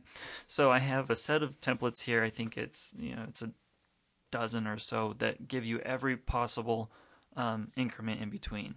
So it's worth just mentioning that when a when a unit wheels, it counts as moving as far as the, the Outside the, the model. furthest outside model has moved. So the bigger the unit gets, the wider it gets, the the more. Mm-hmm. Uh, in terms of inches, that unit is going to have to move to make a ninety degree So the, wheel. the fewer the fewer degrees they can actually move. or yeah, per to say the converse, Yeah. the fewer degrees of Yeah. of wheeling you get per inch of movement. Yeah, and so and that's if you're doing a true wheel where you pin the front corner Mm-hmm. that's on the inside of the the wheel, and then you're rotating around that with the other front edge. So give us some numbers because these are a little surprising. Okay, so just the the normal five man twenty uh, mil base of dwarves is actually it's a every um, inch is is about almost fifteen degrees on an arc, and that works out to being one, two, three, four, five, six, and about an eighth of an inch inches to do a wheel. So, So, with if- your entire, if you're dwarfs with your entire march move, you can't even wheel. You can't I even can't get even 90 get a full, degrees. Full 90 degrees. I'm, right. a, I'm at about um, 85, 87, Sure. somewhere in there, right? Um, do you know? So not even a full a full wheel with Right. a unit of dwarves, right? So and this now, is something you see not necessarily abused on purpose, but definitely abused a lot of the time. You'll often see people make that full ninety degree wheel with And then dwarfs move a then few more move, inches, yeah. three Yeah. or four inches, and I've you seen know, they just I've haven't seen dwarf accounted. players do that. They Yeah. they'll actually wheel a full 90 and still go. Oh, I, I think I still have another inch because what we often do is we we don't measure. We, we don't measure on an arc. Right, we're for not one measuring thing. each inch at a time of movement. Yeah. We're kind of moving a corner and being like, uh, it seems like it went Yeah. about three inches. So, and then say it was just a five man, five wide unit of 25 mil bases. So something like what? Um, Some Saurus or something. yeah, some, like a five man or five files of Saurus would be one, two, three, four, five, six, seven, and about three quarters of an inch. So they could, with their march, I'd move four. move move Yeah. forward a full ninety degrees and then about another quarter of an inch. So, So, so really, what what we're saying is um, it, it, that that it's probably a lot lower in terms of the amount of move you can get than you really think Yeah. once you start wheeling. this is where, and it goes to illustrate Yeah, let's the, go the for the important. hordes. Go to the yeah, hordes because 'cause those are, those are the things that really get abused. Yeah, Yeah. so you know when most people wheel a horde, they it it almost every time I see somebody do it, even Yeah. even at the high competitive level, they're They'll wheel a horde and they're pivoting. They're something. basically doing what is a you know a swift reform. Right. Um, it, it's so seldom do you see somebody really pin and and and wheel. Um, so say you have a 10, 10 wide, twenty mil So this would be like the dreaded witch witch elf star. Yep. the, the witch elf star, the you know executioner star. the big horde of um, great swords, whatever you want to Yeah. say. So 1, 2, 3, 4, 5, 6, 7, 8, 9, 10, 11, 12, and about 3 eighths of an inch to do So 12 and a half inches to get 90 degrees. to of get a 90 degrees. So that, if you're, you know, a movement 4, Right. You're only getting a 60, 70 degree turn. correct. If and you're then that's march your blocked, move done. if you're march blocked, it takes you three turns to wheel 90 degrees. mhm. So, and that, you know, each inch is only 7.2765 degrees, you Right. know. Then you get up here to the big guy, the mother, which is the 25 mil by 10 Sure. count. And you're talking 2, 4, 6, 8, 10, 12, 14, 15 and a half inches to Yep. wheel that unit. Take those 90 degrees. musicians, guys. Yeah, Guys so- like their big hordes. So if you want to actually maneuver the way that most people maneuver, you need to start doing the swift reforms. you need to swift Yeah. reform and then move. And um, I'm gonna I'm gonna try and make some PDFs of these. Yeah. I don't ever expect people to really use them, Right. But I want people to just be aware of them and so see something it. we're yeah. not like trying to call people out, but people are gonna like perceive how good a sportsman you are based on whether they think you're abusing things like this, and you might be abusing them even without really know- knowing it. So it, you know, everyone should try and be mindful of this kind of stuff when they play. Well, Yeah. the other neat thing is like if I had one of these, I mean, I play Wood Elf MSU, and and uh, almost always the only ranked up units that I have are Glade Guard. I play five wide, right? And so having just one for that particular unit, uh, that I can throw down and say, oh, can I wheel or do I have to reform? Mm-hmm. That's Yeah. a useful game aid to me Yeah, right? Um, and and I think there are probably other people who would be like that. You know, it's like uh, because I'd much rather wheel and not take the risk of the Swift reform Sure. test failing and then not being able to but shoot. sometimes this is going to end up being way more efficient to to do that swift reform. Yeah, in terms I mean- of total inches you actually get to move. I Swift reform all the time. Yeah. I mean, all of my Glade Guard take musicians. Um, but but once I get outside of that uh, that reroll range, you know, then it becomes, uh, you know, there's one in four of those uh, fails on leadership eight, and uh, and I'm like, oh, now I can't shoot, right. And I would much rather know, well, could I have wheeled instead? Yeah. Right. Yeah. Um. So so I I would probably take one of those if I had one. Yeah. And, and Yeah, if you have particular unit sizes Yeah. that you use all the time, then yeah, be- exactly. Yeah. Or you could even make make some that have just instead of those lines going all the way up to there, just have different sets of of dots along it to show different unit Yeah. sizes and stuff. Yeah, for sure, Yeah. for sure. Okay, well, I think that wraps up uh, the art of war. Thanks yeah, for lots of different types of math hammer there. yeah, Mhm. exactly. Um, and and ultimately, you can use as much or as little of it as as increases your enjoyment of the game. Um, for me, I I I find that that the more I know about how likely I am to win the combat ahead, the happier I am. Less nervous. because then I can blame the dice whenever it's Yeah. whenever it's not my fault. Sure. um, all right, so I think that wraps that up. Just roll six dice. That's Ricky's motto. Yeah. Oversized meatball. Okay, so I think that brings us to the end of uh, episode five. Um, it's been a long episode, but uh, I think um, we've had a, a, a bunch of good content. So thanks for sticking around for all of it. Um, we'll be back in a couple of weeks with uh, some more Dimensional Cascade. And- Elgar will be smiting uh, Sigvald the Magnificent. well, we'll see. We'll see. I, Oh, I don't want to be rolling for Sigvald. I'll tell you that much. Somebody Mm. else can do that. I feel a bit a little bit tainted if I was. to We'll, we'll get dice. Taylor in here and Yeah, he'll he'll quite happily roll for yeah, Slaanesh. yeah. Um, and uh, if there's if there's anyone that you would like to see in the in the pit, please let us know. Um, you can reach us on Twitter um, at uh, at Cascade Podcast. Um, you can also reach us via the forums. Um, we And as always, we're looking for good suggestions for the art of war and Yep. for the hobby section. So yep, them and and so yeah, if if you if you guys don't suggest stuff, uh, we're just gonna make stuff up. um, uh, yeah, please join us on the forums. You can also get us at um, uh, podcast at dimensionalcascade.com if you want to email us anything. And uh, I think about that about wraps it up. Any any parting thoughts from anyone? Um, yeah, if people know of tournaments in Alaska, get a, get a hold of Aiden. That would be good. Oh, interestingly, uh, I have a guy on the US ma- on the Wargamers USA, which is the US Masters forum, who has reached out to me to say, "What do I need to do to get this going?" And as a qualifier in Alaska, I'm like, "Let's talk." cool. So awesome. I hope we can get one up there. Wouldn't that be fun to take a a cruise. yeah, cru- cruise up to Alaska. Warhammer on the cruise, Sure. and Oh, then yeah. Warhammer when you get there. all- Yeah, Yeah. that would be pretty awesome. Yeah. All the wives and girlfriends will be like, "Look at this amazing scenery out here." like, look at this amazing scenery on the table. All right, I, I think I think we've jumped the shark. Time to, time to rev it up. Bye. Thanks, guys. Bye.